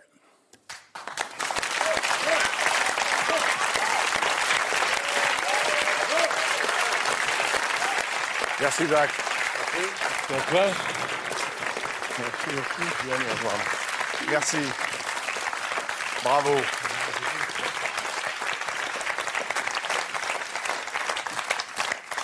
Jacques Weber et Cyrano. À chaque fois, ce texte me bouleverse. À chaque fois, ce texte me semble d'une puissance, d'une actualité, comme euh, un gouvernail. Ah, C'est là où je crois ce signe, ce qui fait le, succès de Cyrano, c'est un être sans concession, sauf qu'il fait la concession ultime, l'effroyable concession, celle de signer un pacte faustien avec Christian et celle d'échanger un amour.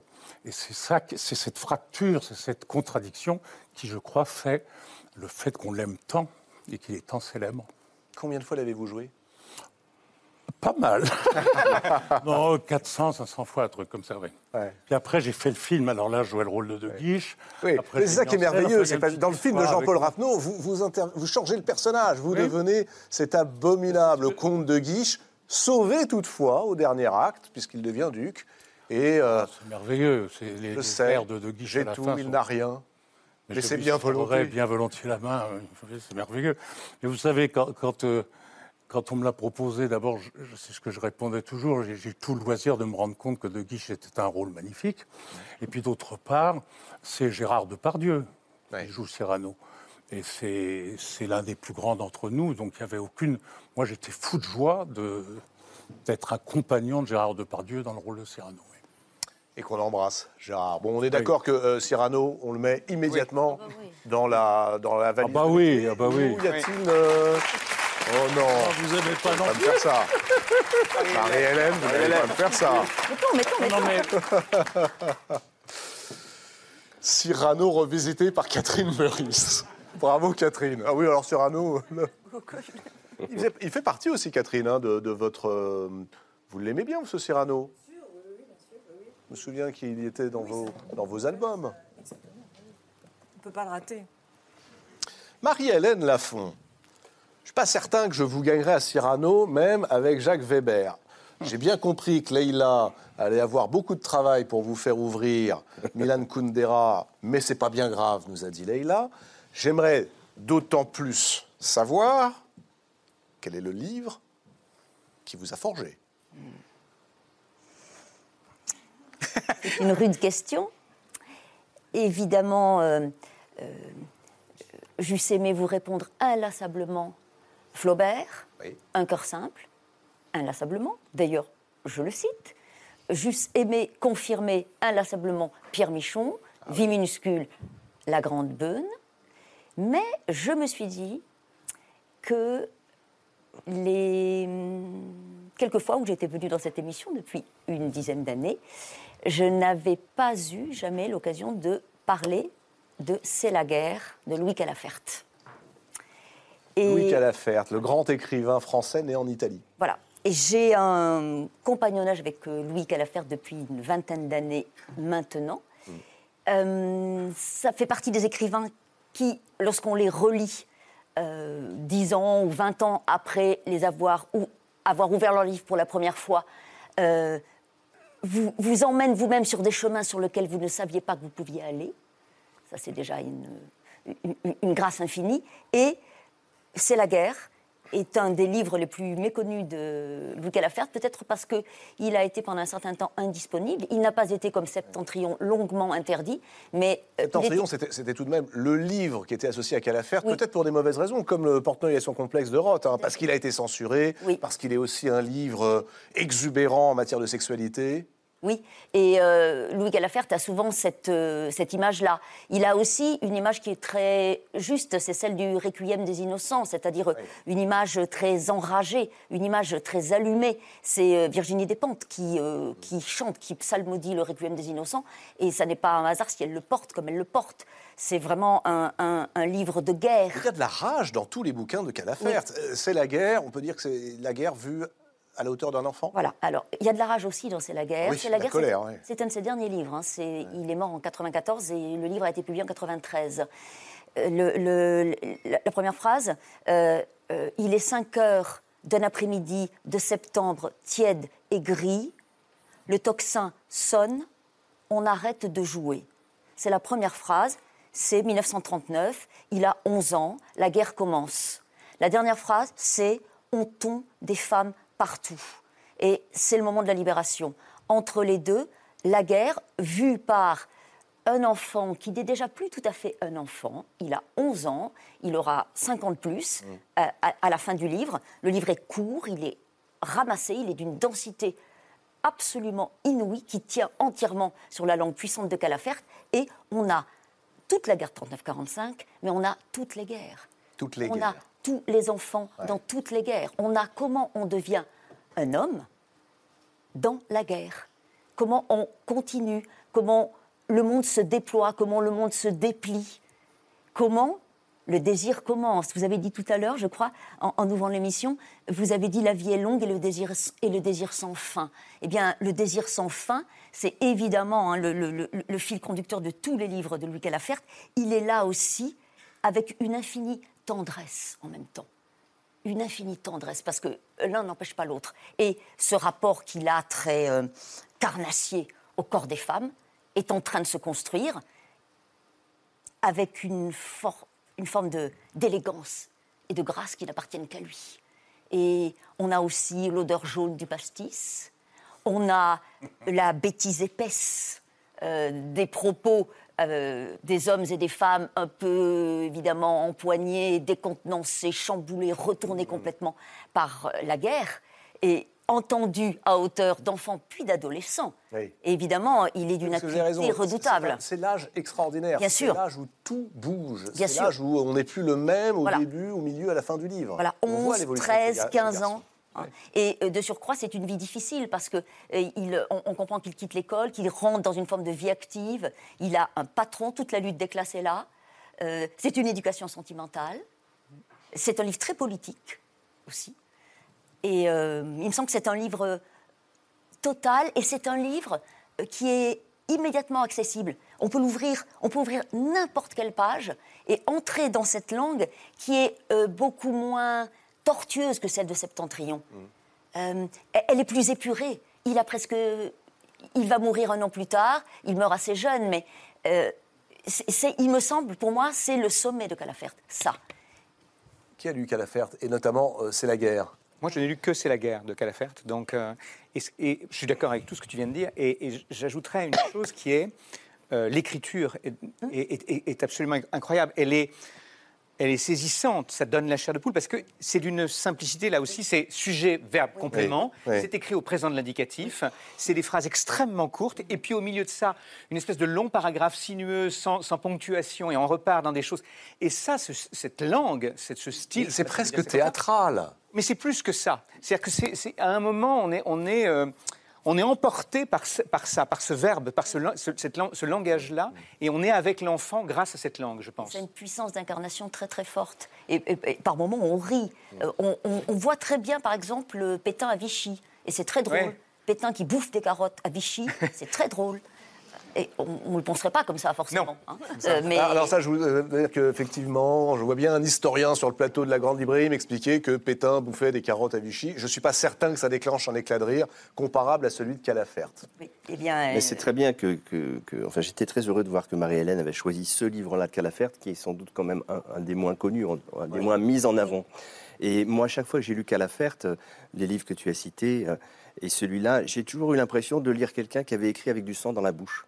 Vous savez, quand, on, quand on reçoit un coup, soit un coup de poing, soit quand on tombe quelque part, cette odeur du sang dans la bouche, cette espèce de, de violence qui est en nous et qu'il faut saliver, qu'il faut cracher, qu'il faut écrire et qui se retrouve là. Il y, a, il y quelque chose de très très puissant et je suis très heureux effectivement qu'on en parle parce que c'est un auteur qui mérite davantage d'être lu. C'est un, c'est un classique, quoi. mais il n'a encore pas, me semble-t-il, Marie-Hélène, atteint ce niveau-là. mais je, je- je- je suis d'accord, il écrit comme on cogne, mais il écrit aussi comme on caresse et comme on danse. Et Danse et la guerre, plus encore que dans tous ses livres précédents. C'est la guerre de Louis Calafert, disponible euh, chez euh, Folio ou alors dans la collection L'Imaginaire. Vous avez le choix entre les deux. Et qui rejoint immédiatement euh, notre valise idéale. Puisque on parle des livres qui racontent la vie vue par les yeux euh, de la jeunesse. Voici à nouveau un livre pour les plus jeunes, mais également pour ceux qui veulent retrouver les saveurs et les frissons de l'enfance. C'est celui qui a peut-être façonné le prix Nobel de littérature 2008, qui était là le soir même de son Nobel sur le plateau. Jean-Marie Gustave Leclésio. Regardez. Le plus beau livre que j'ai lu dans ma vie, ça s'appelle Enlevé, en anglais Kidnapped, par Robert Louis Stevenson. C'est un livre plein de feu, plein de, de bonheur d'écrire, plein de, de, force de vie. On me sentait très proche du personnage central, David Balfour. Il a hérité d'un château, le château de Jones, et euh, son oncle est un terrible personnage méchant. C'est très émouvant pour un enfant de découvrir que les monstres ne sont pas étrangers, qu'en fait on peut avoir dans sa famille un monstre. C'est un livre qui compte dans l'existence. Quand vous avez lu ce livre-là et que vous avez 15 ans, même quand vous avez 20 ans, même quand vous avez 40 et que vous avez lu ce livre-là, vous êtes un peu meilleur. après. Jean-Marie Leclésio, souvenir incroyable. Cette fois d'octobre, l'émission avait à peine un mois. J'avais invité Jean-Marie Leclésio, qui sortait un roman, en me disant ah, il aura peut-être le prix Nobel. Et voilà, il l'a eu le jeudi soir. L'émission était diffusée le jeudi. On était persuadés, toute l'équipe était convaincue que non, évidemment, il ferait autre chose le jeudi soir. Et qui est arrivé? Royal, fidèle, extraordinairement généreux le jeudi soir, jour de son Nobel, Jean-Marie Gustave Leclésio. Ça, ça restera comme un des grands, grands souvenirs, je crois, de la grande librairie et de la puissance des livres. Enlevé. Enlevé de Stevenson. Alors, Stevenson, vous vous souvenez, Yann Kefelec, en fait, c'est la nouvelle traduction de ce qu'on lisait autrefois, qui était, je sais que vous avez adoré, Les aventures de David Balfour. Tout à fait, je l'ai Voilà. lu, je, je- je souscris à ce que dit Jean-Marie Leclésio. C'est un livre prodigieux, captivant, c'est un livre pour, pour les petits-enfants et pour les grands adultes. Voilà, et c'est retraduit, la traduction est absolument brillantissime par Théo Varlet aux éditions Sillage. Je le signale, c'est euh, la redécouverte de David Balfour. Ça s'appelle Enlevé de Stevenson. Euh, Philippe Claudel, alors, avec, avec quel livre êtes-vous venu, vous? Vous me surprenez à chaque fois. Alors, je pense que j'ai été comme tous mes camarades. euh, j'ai vécu ces derniers jours dans, dans les affres que couvrait cette question. Je vais faire une première réponse et je ne voudrais pas faire croire que euh, je la fais par prétention. Mais euh, en pensant aux livres qui vraiment m'avaient fait, aux, aux livres au singulier, au pluriel, je pense que ce sont les miens, tout simplement. Parce que chaque fois qu'on écrit un livre, on se creuse, on, on s'habite, on se découvre, on, on va dans cette espèce de spéléologie de l'âme, on entre à l'intérieur de soi, et c'est vraiment ça qui nous fait. Mais bon, je laisse ça de Ce côté sont parce que j'ai les envie qui vous ont, que vous avez lus, c'est ceux que vous avez écrits. Bien- Bien sûr, enfin, si, si je veux être honnête, je pense que c'est ça. Mais évidemment, euh, quantité de livres aussi m'ont fait. Euh, comme nous tous, je viens du ventre d'une femme. Et quand j'ai réfléchi à votre question, je me suis dit que je venais aussi du ventre d'autres femmes. Et que j'avais grandi dans des ventres de femmes écrivains, et que je revenais souvent dans des ventres de femmes écrivains. Je vous ai cité Tout à l'heure, euh, Yann l'a cité déjà ce livre, Le mur invisible de Marlène Haushofer, qui est un formidable roman de cette écrivain autrichienne, euh, née, publié en 63, qui raconte l'histoire d'une femme qui est dans les Alpes bavaroises et puis soudain un matin, elle veut marcher dans un champ et il y a un mur invisible qui l'isole du monde. Et tout le livre se construit sur ça. Ça, c'est un livre qui a été très important pour moi. La trilogie des Quelqu'un le connaît-il? Je ne connaissais pas ce livre, Le mur invisible, Leila Slimani. Oui, oui, moi je le connaissais, on me l'avait conseillé, euh, je crois que c'est mon éditeur, Jean-Marie Laclaftine, qui m'a conseillé de le lire il y, a, il y a quelques années. C'est un livre tout à fait fascinant. Et Yann, vous le connaissiez, vous Il y a un truc, il y a un truc que vous ne connaissez pas, vous, Yann, qui a fait... Amélie? Jamais entendu parler. Jamais entendu parler. Le mur invisible de Marlène Haushofer, vraiment à, à conseiller. Et je sais que nos amis libraires ici le conseillent souvent. Ouais, Yann Kefelec. Ce qui est extraordinaire, enfin peut-être que vous, allez forcément le dire, c'est les raisons pour lesquelles ce livre ne se termine pas. Oui, oui. Alors, je ne veux pas euh, dévoiler le livre parce que c'est un, suspense formidable, mais c'est une, une prouesse d'écriture aussi, de construction. Et c'est un livre qui a des résonances avec l'aujourd'hui que nous vivons, dans tous les sens du terme, écologiste, survivaliste, historique, qui est puissant. Je reviens souvent dans le ventre d'Agatha Christophe et de sa trilogie des jumeaux, qui est un auteur prodigieux. avec, avec cette trilogie qui est extraordinaire et quelqu'un qui n'a quasiment plus rien écrit d'autre, ni avant ni après. Je reviens très souvent dans le ventre de l'amant de Marguerite Duras, pardon, d'une grande cruauté, et hein, d'une écriture aussi, alors qui est extraordinaire de simplicité. Là, on, on est presque dans de la littérature pour adolescents ou pour enfants, mais avec aussi une espèce de cruauté, une, une autopsie du vivant dans tout ce qu'il a de plus, effroyable, qui est formidable. Et moi, ça me fascine aussi les, êtres comme ça, les, auteurs qui, à un moment, écrivent quelque chose qui est remarquable, des architectures absolument neuves, et qui n'écrivent plus. Mais ça, c'est un autre sujet. Je parlerai du ventre de l'amant de Marguerite Duras, dans lequel je reviens souvent, et je pense que je ne suis pas le seul, mais je n'en parlerai pas longtemps parce que c'est un livre qui est très connu. Et puis, je voulais citer deux autres auteurs féminines, Karen Blixen, avec sa magnifique ferme africaine. Karen Blixen, une écrivaine danoise, euh, qui a écrit ce livre en 1937, qui a été mondialement célèbre après, puisqu'il a eu cette adaptation magnifique euh, de euh, Sidney Pollack. Avec Meryl Streep, euh, notamment dans le rôle principal. C'est marrant, il y en a qui se souviennent de Robert Redford, pas lui, mais d'autres de Meryl Streep. J'allais y venir, François, quand même. hein, parce que le beau Robert. Et puis la sublime musique de John Barry. Donc là, on a un exemple aussi d'un livre très fort, un grand roman d'amour. Alors, le film est un roman d'amour entre les deux personnages incarnés par les deux acteurs qu'on vient de citer, mais le livre, en fait, est un grand roman d'amour pour l'Afrique. Pour l'espace africain, pour les paysages africains, pour les peuples africains, euh, euh, vu et euh, écrit et tracé et poétisé par une femme qui avait tout perdu aussi. C'est un livre de la remémoration.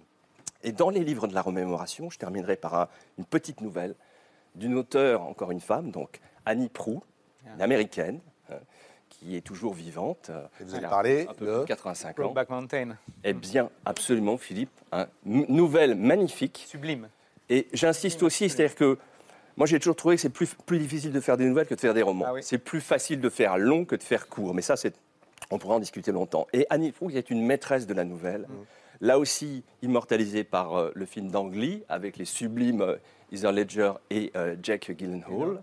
Une grande histoire d'amour, un grand texte d'amour Oui. entre deux cowboys du Wyoming dans les années 60 et 80 qui vont pendant 20 ans dans les pâturages amener leurs troupeaux et qui vivent chaque été une formidable histoire d'amour. Et dans ce texte que je conseille vraiment, c'est un, un des plus beaux textes d'amour que je connaisse, avec une scène sublime quand celui qui se souvient de l'autre trouve dans un placard La chemise. deux chemises. Deux chemises. Philippe. Deux chemises.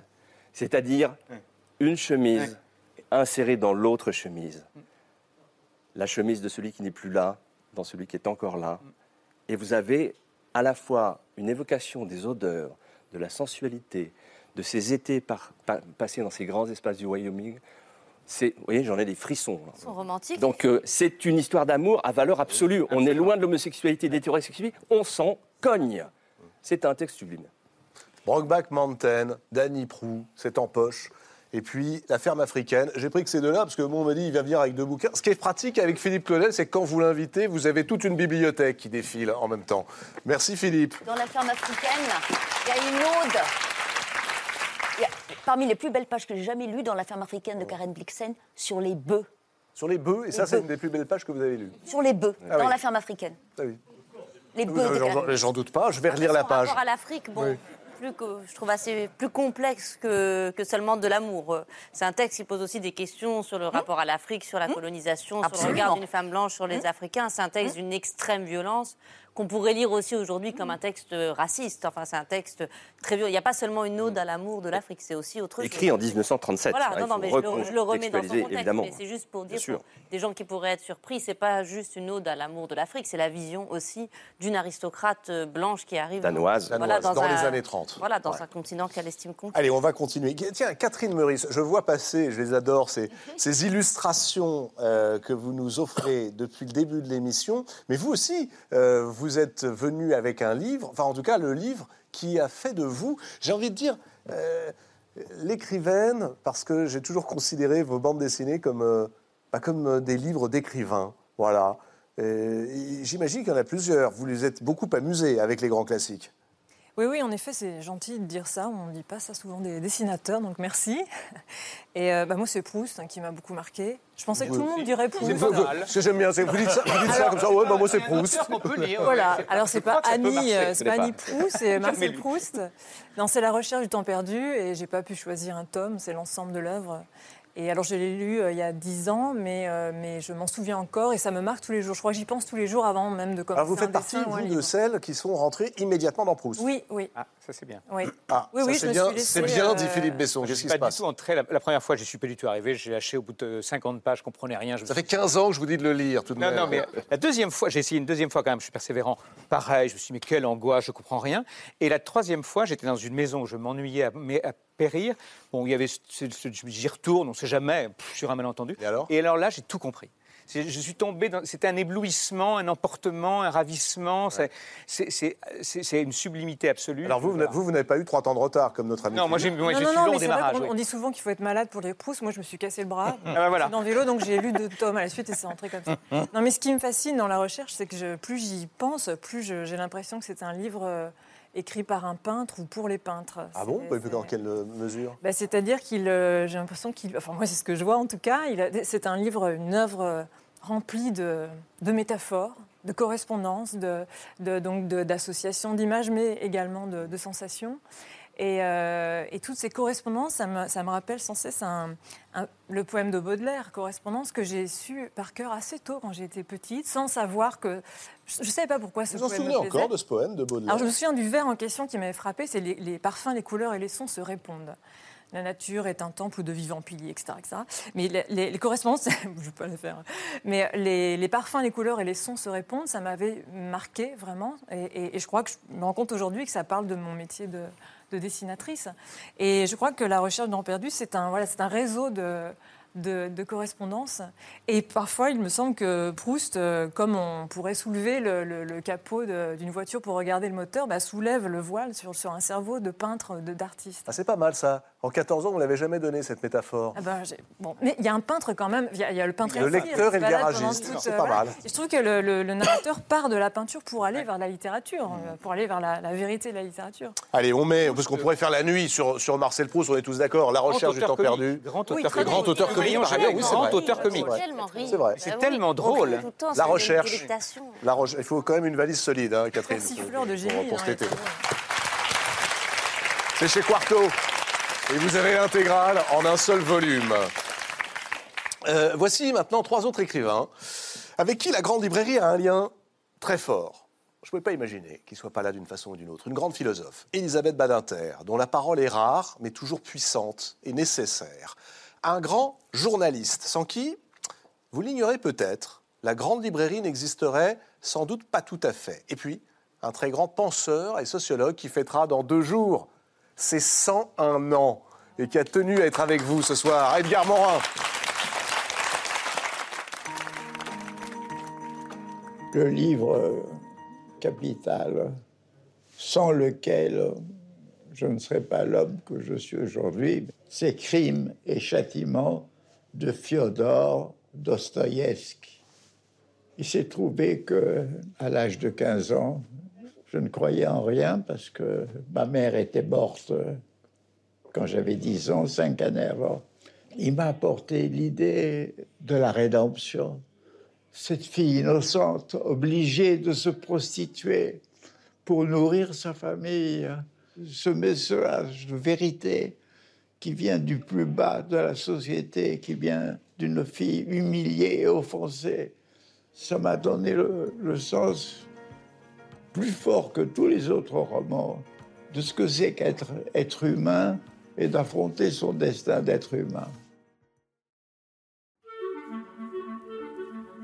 le livre de Michel Del Castillo, Tanguy. Il faut que vous sachiez que avant ce livre, je lisais très peu et quand je lisais, c'était des très très mauvais romans de gare.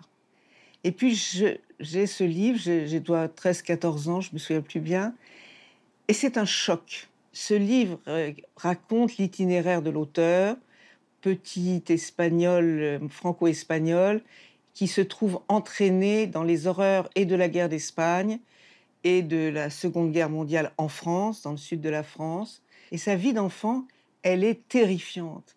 J'ai été passionnée par ce livre et j'ai jamais oublié que c'est à ce livre-là, que j'ai relu plusieurs fois, que je dois mon goût pour la lecture. C'est peut-être grâce à lui que j'ai pu lire euh, à 15-16 ans dans un bus pour aller à l'école le livre qui a aussi changé ma vie, c'est le livre de Simone de Beauvoir, Le deuxième sexe. Le livre clé, c'est Les Misérables de Victor Hugo. C'est un chef-d'œuvre, littéralement, social, politique, humain, philosophique même. Je crois profondément à la force de la création. C'est une création pure. D'ailleurs, Hugo dit à la fin, après avoir écrit Les Misérables, je peux mourir. Il me reste l'ambiguïté, la complexité, la difficulté de la vie et en même temps la beauté de l'amour. Parce qu'il y a aussi ça, hein, c'est bourré d'amour, hein, Les Misérables. Pour moi, c'est un livre monde. Il y a tout dedans. Donc pour un jeune, c'est une richesse, c'est un trésor. Edgar Morin, qui fêtera ses 101 ans après-demain. Elisabeth Badinter et Philippe Labro. Alors Philippe Labro, il y a tout juste 17 ans, m'a dit, vous, vous allez faire de la télévision et on va créer dans une semaine une grande émission littéraire. Vous verrez, vous ferez ce que vous voudrez. Ben, vous voyez qu'il y a une histoire à la grande librairie, même une pré-histoire. Eh bien, l'histoire continue. Et j'aimerais maintenant vous présenter le nouveau visage de la grande librairie. Il sera là à partir du 7 septembre. J'ai choisi pour me succéder aux commandes de cette émission quelqu'un qui fait partie de ceux qui se battent pour le livre, la lecture, la littérature et les écrivains. Quelqu'un qui défendra les libraires et les librairies, comme je l'ai toujours fait, c'est précisément parce que son exigence, son engagement et son amour des livres sont sincères que je suis ravi, ravi et fier de lui passer le flambeau ce soir. Mesdames, Messieurs, merci d'accueillir comme il se doit Augustin Trapenard.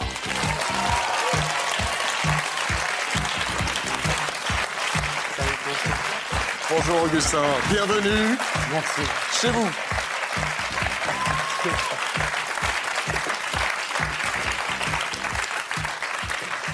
Alors, je suis très heureux, mon cher Augustin, de vous voir sur le plateau de la Grande Librairie. Et euh, je sais que je vais vous, vous y voir tel que euh, je vous ai entendu à la radio pendant longtemps, dans cette émission formidable qui s'appelait Boomerang sur France Inter. Et voilà, vous allez euh, mettre cette émission à votre, j'allais dire, à votre main.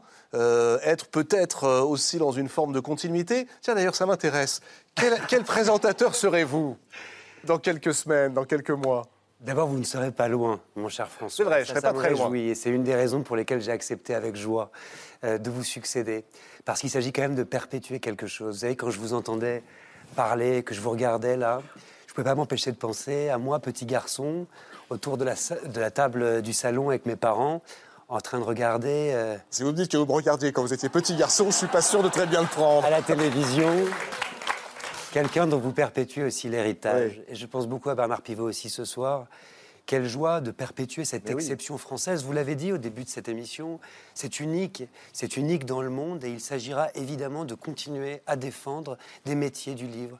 Le métier d'écrivain d'abord, le métier d'éditeur, le métier de libraire et tous les métiers qui ont quelque chose à voir avec le livre. C'est l'exception française, c'est ça la France pour moi et je suis fier de le faire à vos côtés. Et vous avez raison de parler de Bernard Pivot, de cette tradition qui euh, débute à apostrophe, qui s'est poursuivie ensuite avec la grande librairie, parce que je crois que c'est ça aussi. La télévision, on réinvente jamais ni la télé, ni les émissions littéraires. Vous voyez, regardez, une table, des écrivains autour, un public et des libraires, et c'est ça aussi qui fait qu'on a envie de pousser la porte d'une librairie. C'est précisément pour cette raison que nous avions créé cette émission il y a maintenant 14 ans. Alors, j'ai l'impression que pour vous connaître, euh, le mieux, il faut exactement faire le même exercice qu'avec les écrivains. C'est quand on, on sait ce que quelqu'un lit, hein, vous êtes d'accord, qu'on sait un peu qui il est et comment il va nous parler.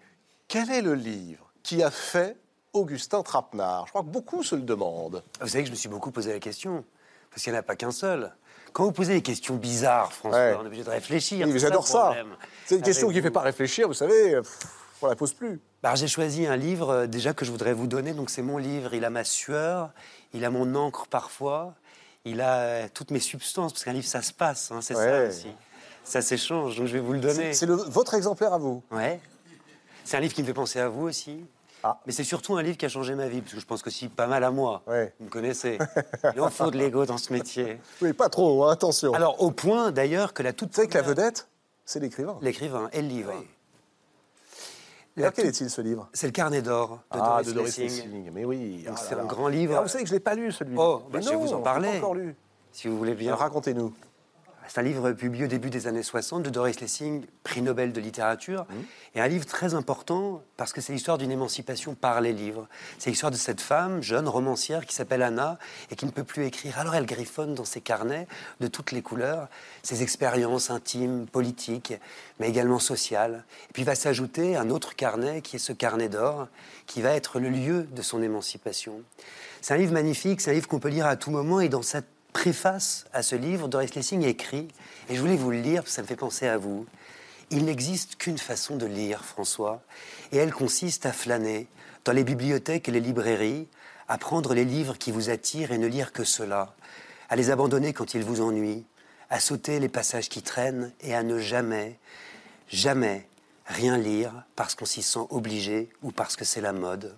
Rappelez-vous qu'un livre qui vous ennuie à 20 ou 30 ans vous ouvrira ses portes quand vous en aurez 40 ou 50. Ne lisez pas un livre quand c'est pas le bon moment pour vous. Ne vous laissez jamais dominer par la page imprimée.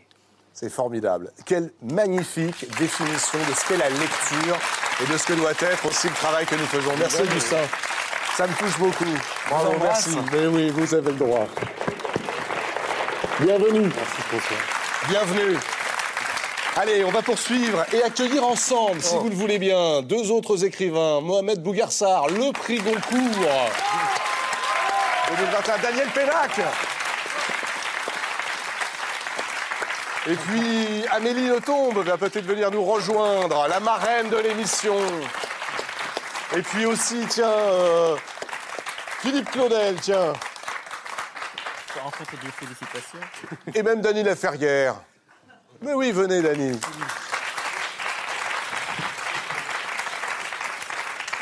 Alors, Daniel Pénac, j'adore avec Daniel, c'est que vous savez qu'il m'a totalement libéré avec ce livre prodigieux qui s'appelle Comme un roman, que j'ai lu suffisamment jeune pour me dire que je pourrais peut-être un jour faire mes propres choix, et y compris dans le choix des, écrivains sur un plateau.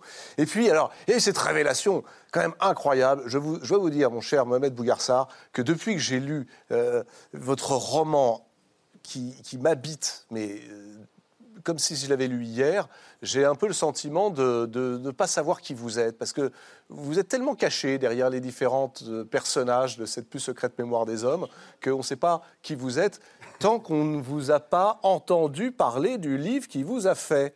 Quel est ce livre, Bougard? Alors, euh, je dois d'abord dire, comme tout le monde l'a- dit, que j'ai énormément hésité. euh, et j'ai fini par me dire que si je devais être honnête, je ne pouvais pas amener ici le livre qui m'avait fait. Ah bon? Parce que c'était un livre oral. Vous n'allez pas me dire, comme Philippe Claudel, que c'est celui que vous avez écrit? Non, non, non. Ça, quoi que je, ça- ce qu'il a dit était très intéressant. Mais ce que je veux dire par là, c'est que le livre qui m'a peut-être vraiment fait, c'est le livre de ma mère et le livre de mes grands-mères, qui, étaient- qui sont des livres de contes, des livres de contes oraux, donc qui ne sont pas devenus encore des livres, à moins qu'un jour quelqu'un les écrivent dans cette famille. Il faudrait bien un jour qu'on se décide. Mais euh, je- je- j'ai pensé aux contes de ma mère, de mes grands-mères que, que j'écoutais en mangeant des pastèques. Euh, j'ai pensé à des livres que je n'ai pas pris parce que j'ai passé l'année à faire une propagande agressive euh, autour de Roberto Bolaño et de, et de Yambo Logem. Je ne les ai pas pris, mais ils pourraient être là. faut rappeler hein, aux, téléspectateurs, je ne crois pas qu'il y ait beaucoup de téléspectateurs de la Grande Librairie qui n'aient pas lu votre livre. hein. Mais en tout cas, Yambo Mologem et Roberto Bolaño sont les deux pôles autour euh, desquels gravite votre roman. Tout à fait. J'aurais pu amener Balzac, tout simplement, parce qu'il m'a appris la mort. Euh, J'aurais pu prendre Kundera, mais c'était déjà pris par Leila Slimani. Bah oui, il y avait prix Goncourt, c'est- tous les prix Goncourt prennent Kundera. Ils prennent parce qu'il m'a appris, l'amour. Euh, mais j'ai pris un, un- un livre qui n'est pas tout à fait un livre euh, par, par défaut, parce que j'ai pris Moby Dick. Ah, et je vois Amélie qui fait Ah de, de, de, de Herman Melville. Pour une raison toute simple, c'est que je crois que c'est en lisant ce livre que je, j'ai compris ce que signifiait être un écrivain. Cela Pourquoi? signifie avoir une obsession et la poursuivre jusqu'au fond des eaux. Il y a eu un certain nombre d'interprétations de Moby Dick. On a pu dire que euh, c'était une sorte de métaphore de la lutte de l'homme contre la nature, une sorte de métaphore de la lutte du bien contre le mal. Mais je crois que fondamentalement, euh, Akab, le capitaine Akab, qui est le capitaine du Pécode, de ce baleinier qui va en mer, est une métaphore de l'écrivain. Un écrivain doit avoir une obstination, une obsession. Il doit presque être névrosé par son cachet. Et il doit être névrosé parce qu'il a un cachalot qu'il cherche. Et c'est quoi votre cachalot, vous alors cachalot blanc, donc c'est Moby Dick dans le. Ouais, ouais, mais dans le- mais le vôtre. À la, à la- à la tête blanche. Mais euh, précisément. Il a déjà tout compris, il répond pas. Vous avez vu Dany, hein, ça y est. Oui, Non, oui. mais je- Son cachalot, c'est les contes de sa mère et de sa, Oui. sa grand-mère. Un jour, il, il- Ah. il y viendra. Au, au fond, c'est peut-être, c'est peut-être ça. Euh, il faut parcourir toute une vie pour, pour, pour revenir à l'enfance. C'est la phrase de Picasso. Il faut avoir euh, peint des centaines et des centaines et des centaines de tableaux pour apprendre à peindre comme un enfant. Au fond, il se peut que, euh, en effet, mon cachalot soit les contes que me racontait ma mère en commençant toujours par Neke Neko- Nekere Duret. Et puis je devais répondre à Garamad, c'est en serreur. Et je pense que c'est pour retrouver cela, c'était la parole pour ouvrir. Qu'est-ce que ça veut dire? Nekereduret à Garamad, euh, ça veut simplement dire, si je dois traduire assez, assez simplement, euh, il était une fois, et la réponse à Garamad, c'est arrive donc un roi. Euh, Mais bon, c'est une explication que je, que je chancelais. Je reviens à Moby Dick très rapidement. Tout simplement parce que euh, c'est un livre à, à- à- à double fond. On peut le lire au premier degré. C'est un formidable livre d'aventure. On a un baleinier, le Pécode, qui quitte le port de Nantucket. Et à bord, il y a un capitaine terrible qui s'appelle Akab. Euh, il y a aussi tout un équipage, des matelots, il y a des harponneurs. On a envie d'être l'un de ces harponneurs, d'être à côté du, de Queequeg, d'être à côté de Tashtego. On a envie d'être la jambe de bois du capitaine Akab. Euh, on a envie d'être Moby Dick, on a envie d'être la mer, on a envie d'être ce baleinier et d'aller comme ça sur l'eau. Euh, mais il y a un double fond. Et c'est là qu'on découvre que, en fait, c'est un livre profondément métaphysique. Et les deux ne s'opposent pas. Ce n'est pas parce qu'un livre est un livre fondamentalement d'aventure où il y a beaucoup d'action, des, des scènes de pêche mémorables de, baleines, avec des harpons qui, qui, qui, qui- qui s'enfoncent comme ça dans des, des têtes de baleines, que ce n'est pas un livre profondément métaphysique sur euh, hmm, le mal, sur la solitude, sur le fait d'avoir quelque chose à chercher sur Terre. J'ai dit tout à l'heure que c'était une métaphore de l'écriture même, que cette recherche euh, du cachalot. Mais au fond, je crois que c'est tout homme qui doit avoir, toute femme évidemment, qui doit avoir une obsession, qui doit avoir une névrose, qui doit chercher quelque chose, même s'il ne sait pas euh, quoi. Là, j'ai Merci, en tout accepté de l'interprétation de Daniela Ferrière parce que je j'aurais pu amener mais- le, cri, le cri des oiseaux fous. Je ne le dis pas parce que Daniel est là, mais c'est l'un des livres euh, qui m'ont aussi fait profondément. Merci. Je vois Trapenard te regarder comme s'il était à la pêche et que tu étais son cachalot. C'est pas mon genre. que tu vas être une de ses premiers C'est pas du tout mon genre. Ah, je vous préviens, Augustin, ils vont vous titiller. hein. Ça fait 14 ans que ça dure. Vous en faites bien. pas, on s'y fait très bien. Voilà. Amélie Nothomb, je vous voyais euh, saisie par ce que disait euh, euh, Mohamed Bourgard, qui est, qui est- qui est quand même celui qui, ce soir, nous donne l'autorisation d'avoir à tous une obsession et une névrose. C'est un peu ce que vous nous avez dit. J'étais saisie de joie. Et puis la, la- la traduction de Jean Giono, qui est l'un de mes dieux, alors Ah oui. j'étais- Ouais, ça, ça- ça multiplie la joie par cinq. c'est pas faux. C'est- une traduction mythique parce que, parce que bancale. Euh, Giono, il traduit un peu, mais il avait deux autres complices qui ont traduit. Mais Giono s'est permis énormément de liberté qui, textuellement, je pense, ne tiennent pas énormément. Pourquoi traduit-il Call Ishmael par Appelez-moi Ishmael Mettons. Pourquoi? Mais c'est précisément parce que la traduction est un peu bancale, un peu à côté, qu'elle touche juste. Et c'est pour cela qu'on la, qu'on la, qu'on la retient. Euh, de la même manière que Baudelaire a traduit un peu bancalement Pau, mais c'est pour ça qu'on aime cette traduction. Ben voilà, deux en un. Moby Dick et Giono, Melville et Giono. Et ça, alors là, avec grande joie, je le mets dans votre valise pour l'été, parce que c'est un des livres les plus importants. François, oui. Puisqu'on parle d'obsession, puisqu'on parle de littérature américaine, se peut-il que ce soit une des vôtres d'obsession de la littérature Ça, vous le savez. américaine Se peut-il que quelques écrivains américains, deux, Ouais. peut-être trois, vous aient envoyé un petit message Ah, ça y est. Vous êtes prêts C'est vrai On regarde Qui? Regardez. Mon Dieu, François, c'est la fin. C'est difficile d'imaginer après 14 ans. Et honnêtement, la Grande Librairie, pour moi, c'est le seul programme littéraire du monde maintenant. Il n'y a pas, en fait, un programme comme ça aux États-Unis ou en Angleterre ou le reste du monde. Vous êtes un grand, grand, grand ami euh, des écrivains américains et surtout de moi. Et le livre, pour moi, c'est la fin de la liaison de Graham Greene. Je l'ai lu quand j'avais, en fait, 23 ans, dans une chambre de bonne à Dublin. Euh, immédiatement, j'ai pensé, je vais devenir écrivain.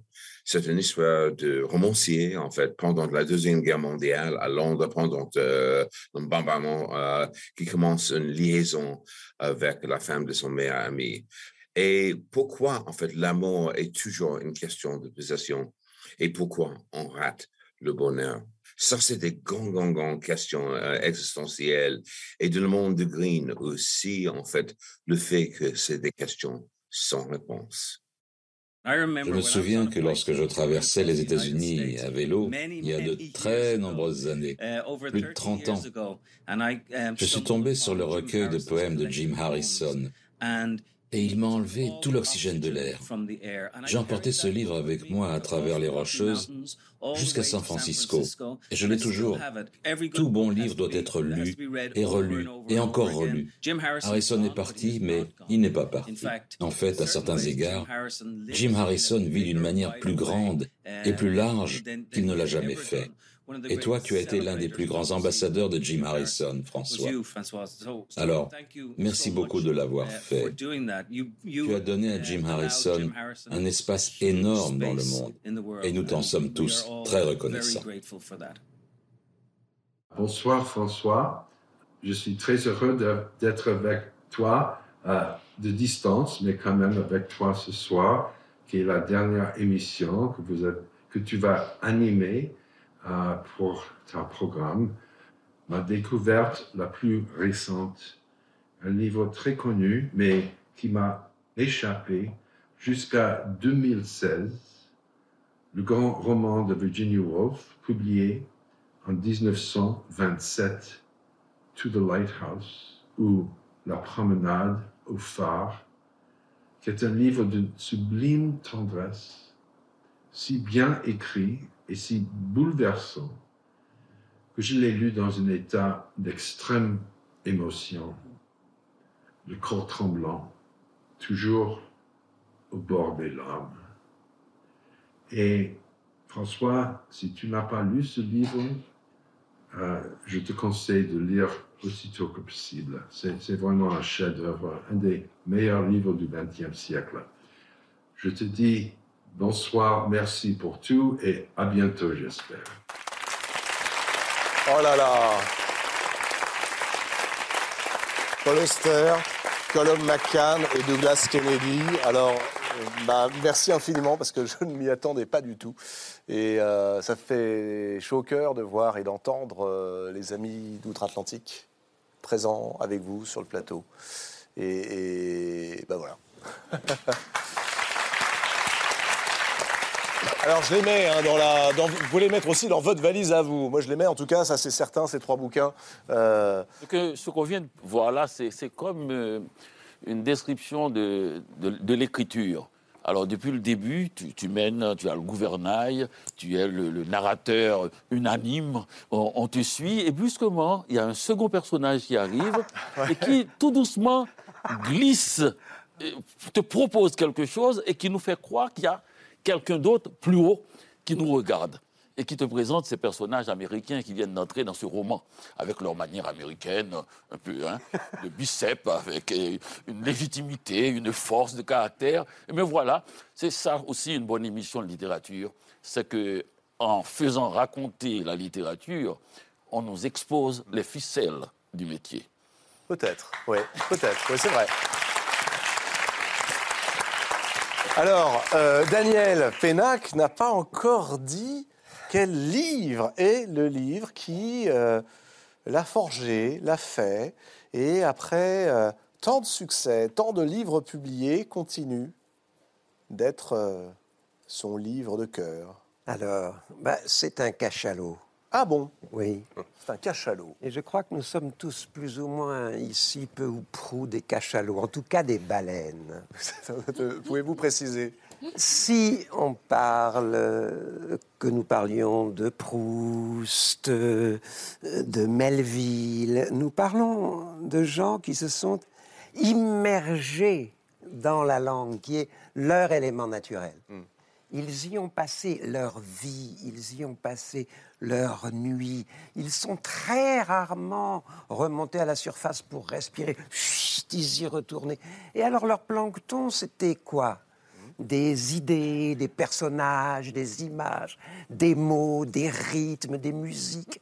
Et quand ils émergeaient pour respirer enfin, ils lisaient les copains et ils replongeaient. pas mal. Et à chaque fois qu'ils émergeaient, il y avait un petit paragraphe et une petite phrase.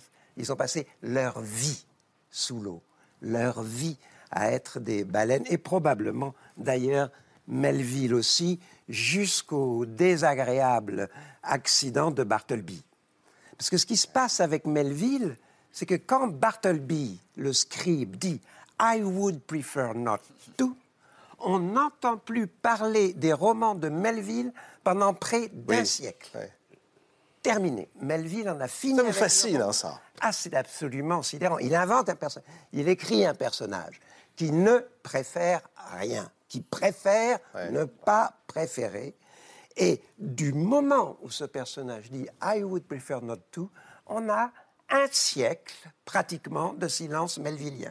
30 ans après, il écrit Billy Budd, meurt avant la fin de Billy Budd. Billy Budd n'a- n'est pas publié, n'est publié que 30 ans plus tard, n'a aucun succès, ressort 30 ans après et tout Melville réapparaît. Et le mien, le gars qui est censé avoir forgé ma vie, alors que comme pour tout le monde, il y en a 50, Ouais. François. Je sais que vous me détestez quand je vous demande d'en choisir un. 150.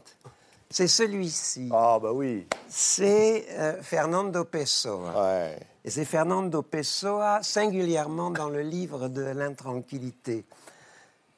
Moi, je suis plutôt un type euh, tribal. J'ai été pensionnaire, euh, puis prof. Donc, il y avait la, tribu pédagogique, la tribu familiale, la tribu des copains, la tribu théâtrale. Bref, je vis en groupe. Mais à l'intérieur de moi, il y a au fond un petit gars solitaire qui se réveille de temps en temps et qui n'y croit pas.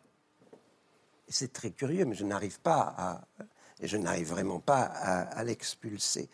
Mais j'ai rencontré son copain d'écriture, qui est euh, euh, le, le- le- le Fernando Pessoa, le- du livre de l'intranquillité. Mais alors pourquoi? Qu'est-ce qu'il vous apporte Parce que ce livre de l'intranquillité, c'est le journal d'un homme qui n'y est pas. Il n'y est pas, il ne veut pas, il ne désire pas, il ne souhaite pas, mais il est une présence au monde absolument unique qui va rendre compte de sa présence par la description de la sensation d'être. Il a une sensation d'être énorme qu'il refuse de laisser habiter par un individu qui voudrait quelque chose. Prenons par exemple notre réunion de ce soir. Alors j'ai pris quelques petites notes. Ah bon? Réunion de ce soir. Non, non, mais c'est pas long. C'est pas long. De toute façon, ça... ne doit pas être long. Je redoute juste le pire. Ça ne pourrait pas l'être. Regardez la célébrité. Oui. Par exemple. Combien de fois ne me suis-je pas surpris à imaginer combien il serait agréable de devenir célèbre, adulé, triomphant. Il a été essentiellement connu après sa mort, n'a presque rien publié de son vivant. Et il ajoute, mais je ne parviens jamais à me voir jucher sur des sommets sans récolter un éclat de rire de cet autre moi hmm. qui se tient toujours si près de moi. Pessoa disait... C'est génial ça d'ailleurs. Je suis toujours dans la pièce d'à côté. Le livre de l'intranquillité de Fernando Pessoa. L'édition intégrale est parue chez Bourgois et euh, c'est une traduction de Françoise Lavie. On prend celle-ci parce que ça a été retraduit en livre de l'intranquillité. L'intranquillité de Pessoa. Et c'est pas du tout un livre triste, au contraire. Hein, on est d'accord. C'est pas un livre inquiet. C'est pas l'intranquillité n'est pas l'inquiétude. Non, non, il rit, hein, De, n'être pas. Eh ben, j'espère que vous avez bien ri ce soir, parce qu'on arrive à la fin de cette émission. Deux secondes. ouais. Je vous sens de plus en plus ému, là. Non, non, non, non, c'est important, écoutez-moi. Je vous sens de plus en plus ému. Est-ce que vous me faites confiance? Bah oui, sinon je vous faites confiance. Pour être encore plus ému, peut-être. Qu'avez-vous manigance Si je vous dis, par exemple, que quelques écrivains qui sont passés ici et là veulent vous dire merci, est-ce que vous l'acceptez? Avec gratitude. Regardez. La Grande Librairie de François Bunel, c'est une, émission ouverte, c'est une émission euh, qui donne beaucoup d'enthousiasme. le regard de François Bunel est toujours tellement doux et euh, son accueil est tellement, toujours tellement généreux qu'on entre dans cette émission comme on entrerait dans la maison d'un ami. Et donc c'est pour la vie des livres une émission fondamentale aujourd'hui. Television is a world in which very often there's no time. You have to you have to you have to compress everything into one or two sentences. So to have the the space in order to to talk about one's ideas and one's work, you know, that's that's uh, that's great. And François, you know, you are a very good conversational partner, so that makes it easy to talk. François, il m'a incité à dire des choses qui m'importait à moi et je le remercie. Pour moi, François est le meilleur ami imaginable pour un écrivain parce qu'il comprend tout le temps que tous les écrivains sont dingues. how, how would I describe François? Well, he's very good looking. Vous avez remarqué son sourire quand il parle à ses invités. C'est toujours un beau sourire. Ben, je suis très triste qu'il s'en aille. Moi, j'y vais sans, sans appréhension, sans trac. Alors, j'ai jamais le trac à la télé, mais avec aussi euh, la certitude qu'il va falloir être à la hauteur de l'interrogateur. J'ai toujours été frappé par, euh, par l'insistance euh, belle avec laquelle François Bunel parle de poésie, prononce ce mot. J'aime beaucoup que ce mot traverse tout d'un coup comme, un, comme un oiseau égaré le studio, le mot poésie. Je te salue pour ton brave travail pendant des années pour, en luttant pour les livres. Euh, je crois que tous les écrivains euh, sont très reconnaissants à, à cause de tes efforts. Mon ami, tu es une bibliothèque vivante euh, j'espère que tout va bien et la, route sera belle pour toi. Euh, merci beaucoup pour toutes les années, pour tous les, euh, les livres et tous les cœurs que vous avez touchés. Merci. Merci. Je ne savais pas que c'était prévu, ça. Je ne savais pas. Et ça me touche énormément. Merci.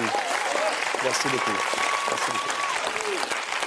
Non, mais non, c'est pas que des livres, je fais de l'alcool de Mirabel aussi. Ah bon, ça va, ça va. Et ça, c'est une rampe de lancement Ah ouais. pour la suite.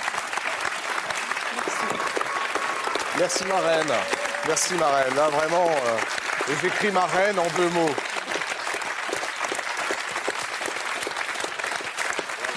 Merci. Merci beaucoup. Qu'est-ce que c'est une Mirabelle La Mirabelle Claudel? Ah, voilà. Très bien. Eh bien, elle va être festive, cette euh, émission, et surtout cette nouvelle vie. On est à la fin de l'émission cette fois-ci. On peut rendre l'antenne.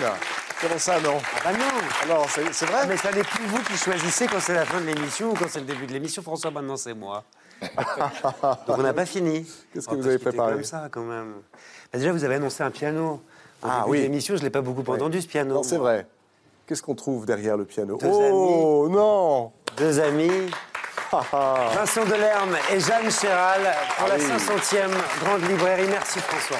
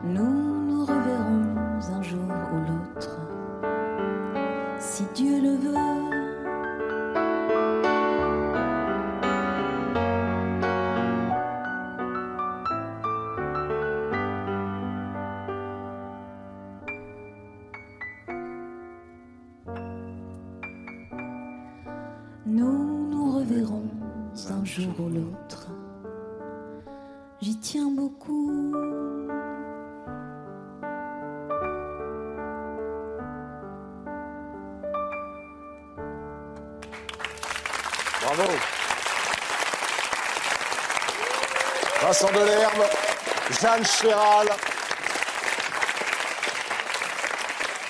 Bravo. Merci. Merci Vincent. C'est important, c'est important que vous soyez là pour fêter aussi euh, les livres et la littérature. Je disais tout à l'heure, de la bande dessinée, quelle était la littérature. Et je crois que la chanson, la chanson française, quand elle est servie par des artistes aussi magnifiques, aussi inspirés, qui aiment tant la langue, c'est de la littérature. Merci infiniment. Merci. Je suis très touché. Merci les farceurs. Voilà, vous retrouverez la grande librairie, donc la nouvelle grande librairie. Le mercredi 7 septembre prochain, elle sera présentée, cette nouvelle grande librairie, par Augustin Trapenard. Moi, je serai en régie. vous pouvez l'applaudir. De l'autre côté de l'écran, parce que je produirai cette émission qu'animera Augustin. Vous pouvez vous installer dans le fauteuil hein, maintenant, Augustin. Il est pour vous. Vous allez voir, il est très confortable. Ouais, allez-y. Et puis je vous retrouve dès demain et tous les jours dans la petite librairie. C'est toutes les chaînes de France Télévisions, la petite librairie. Je vous retrouve également pour notre grand concours de lecture qui se poursuivra, si on lisait à voix haute. Ce sera à la fin de l'année prochaine. Je vous retrouve aussi pour des carnets de route, comme ça, de temps en temps, au bout du monde. Ça, je sais que vous aimez bien. Je vous abandonne pas, loin de là. Je voudrais adresser un immense merci à tous les écrivains qui ont accepté de se confier au fil de ces 500 émissions de la Grande Librairie. Un grand merci à toutes les équipes qui m'entourent avec tellement de bienveillance, tellement de fidélité que j'invite à me rejoindre maintenant.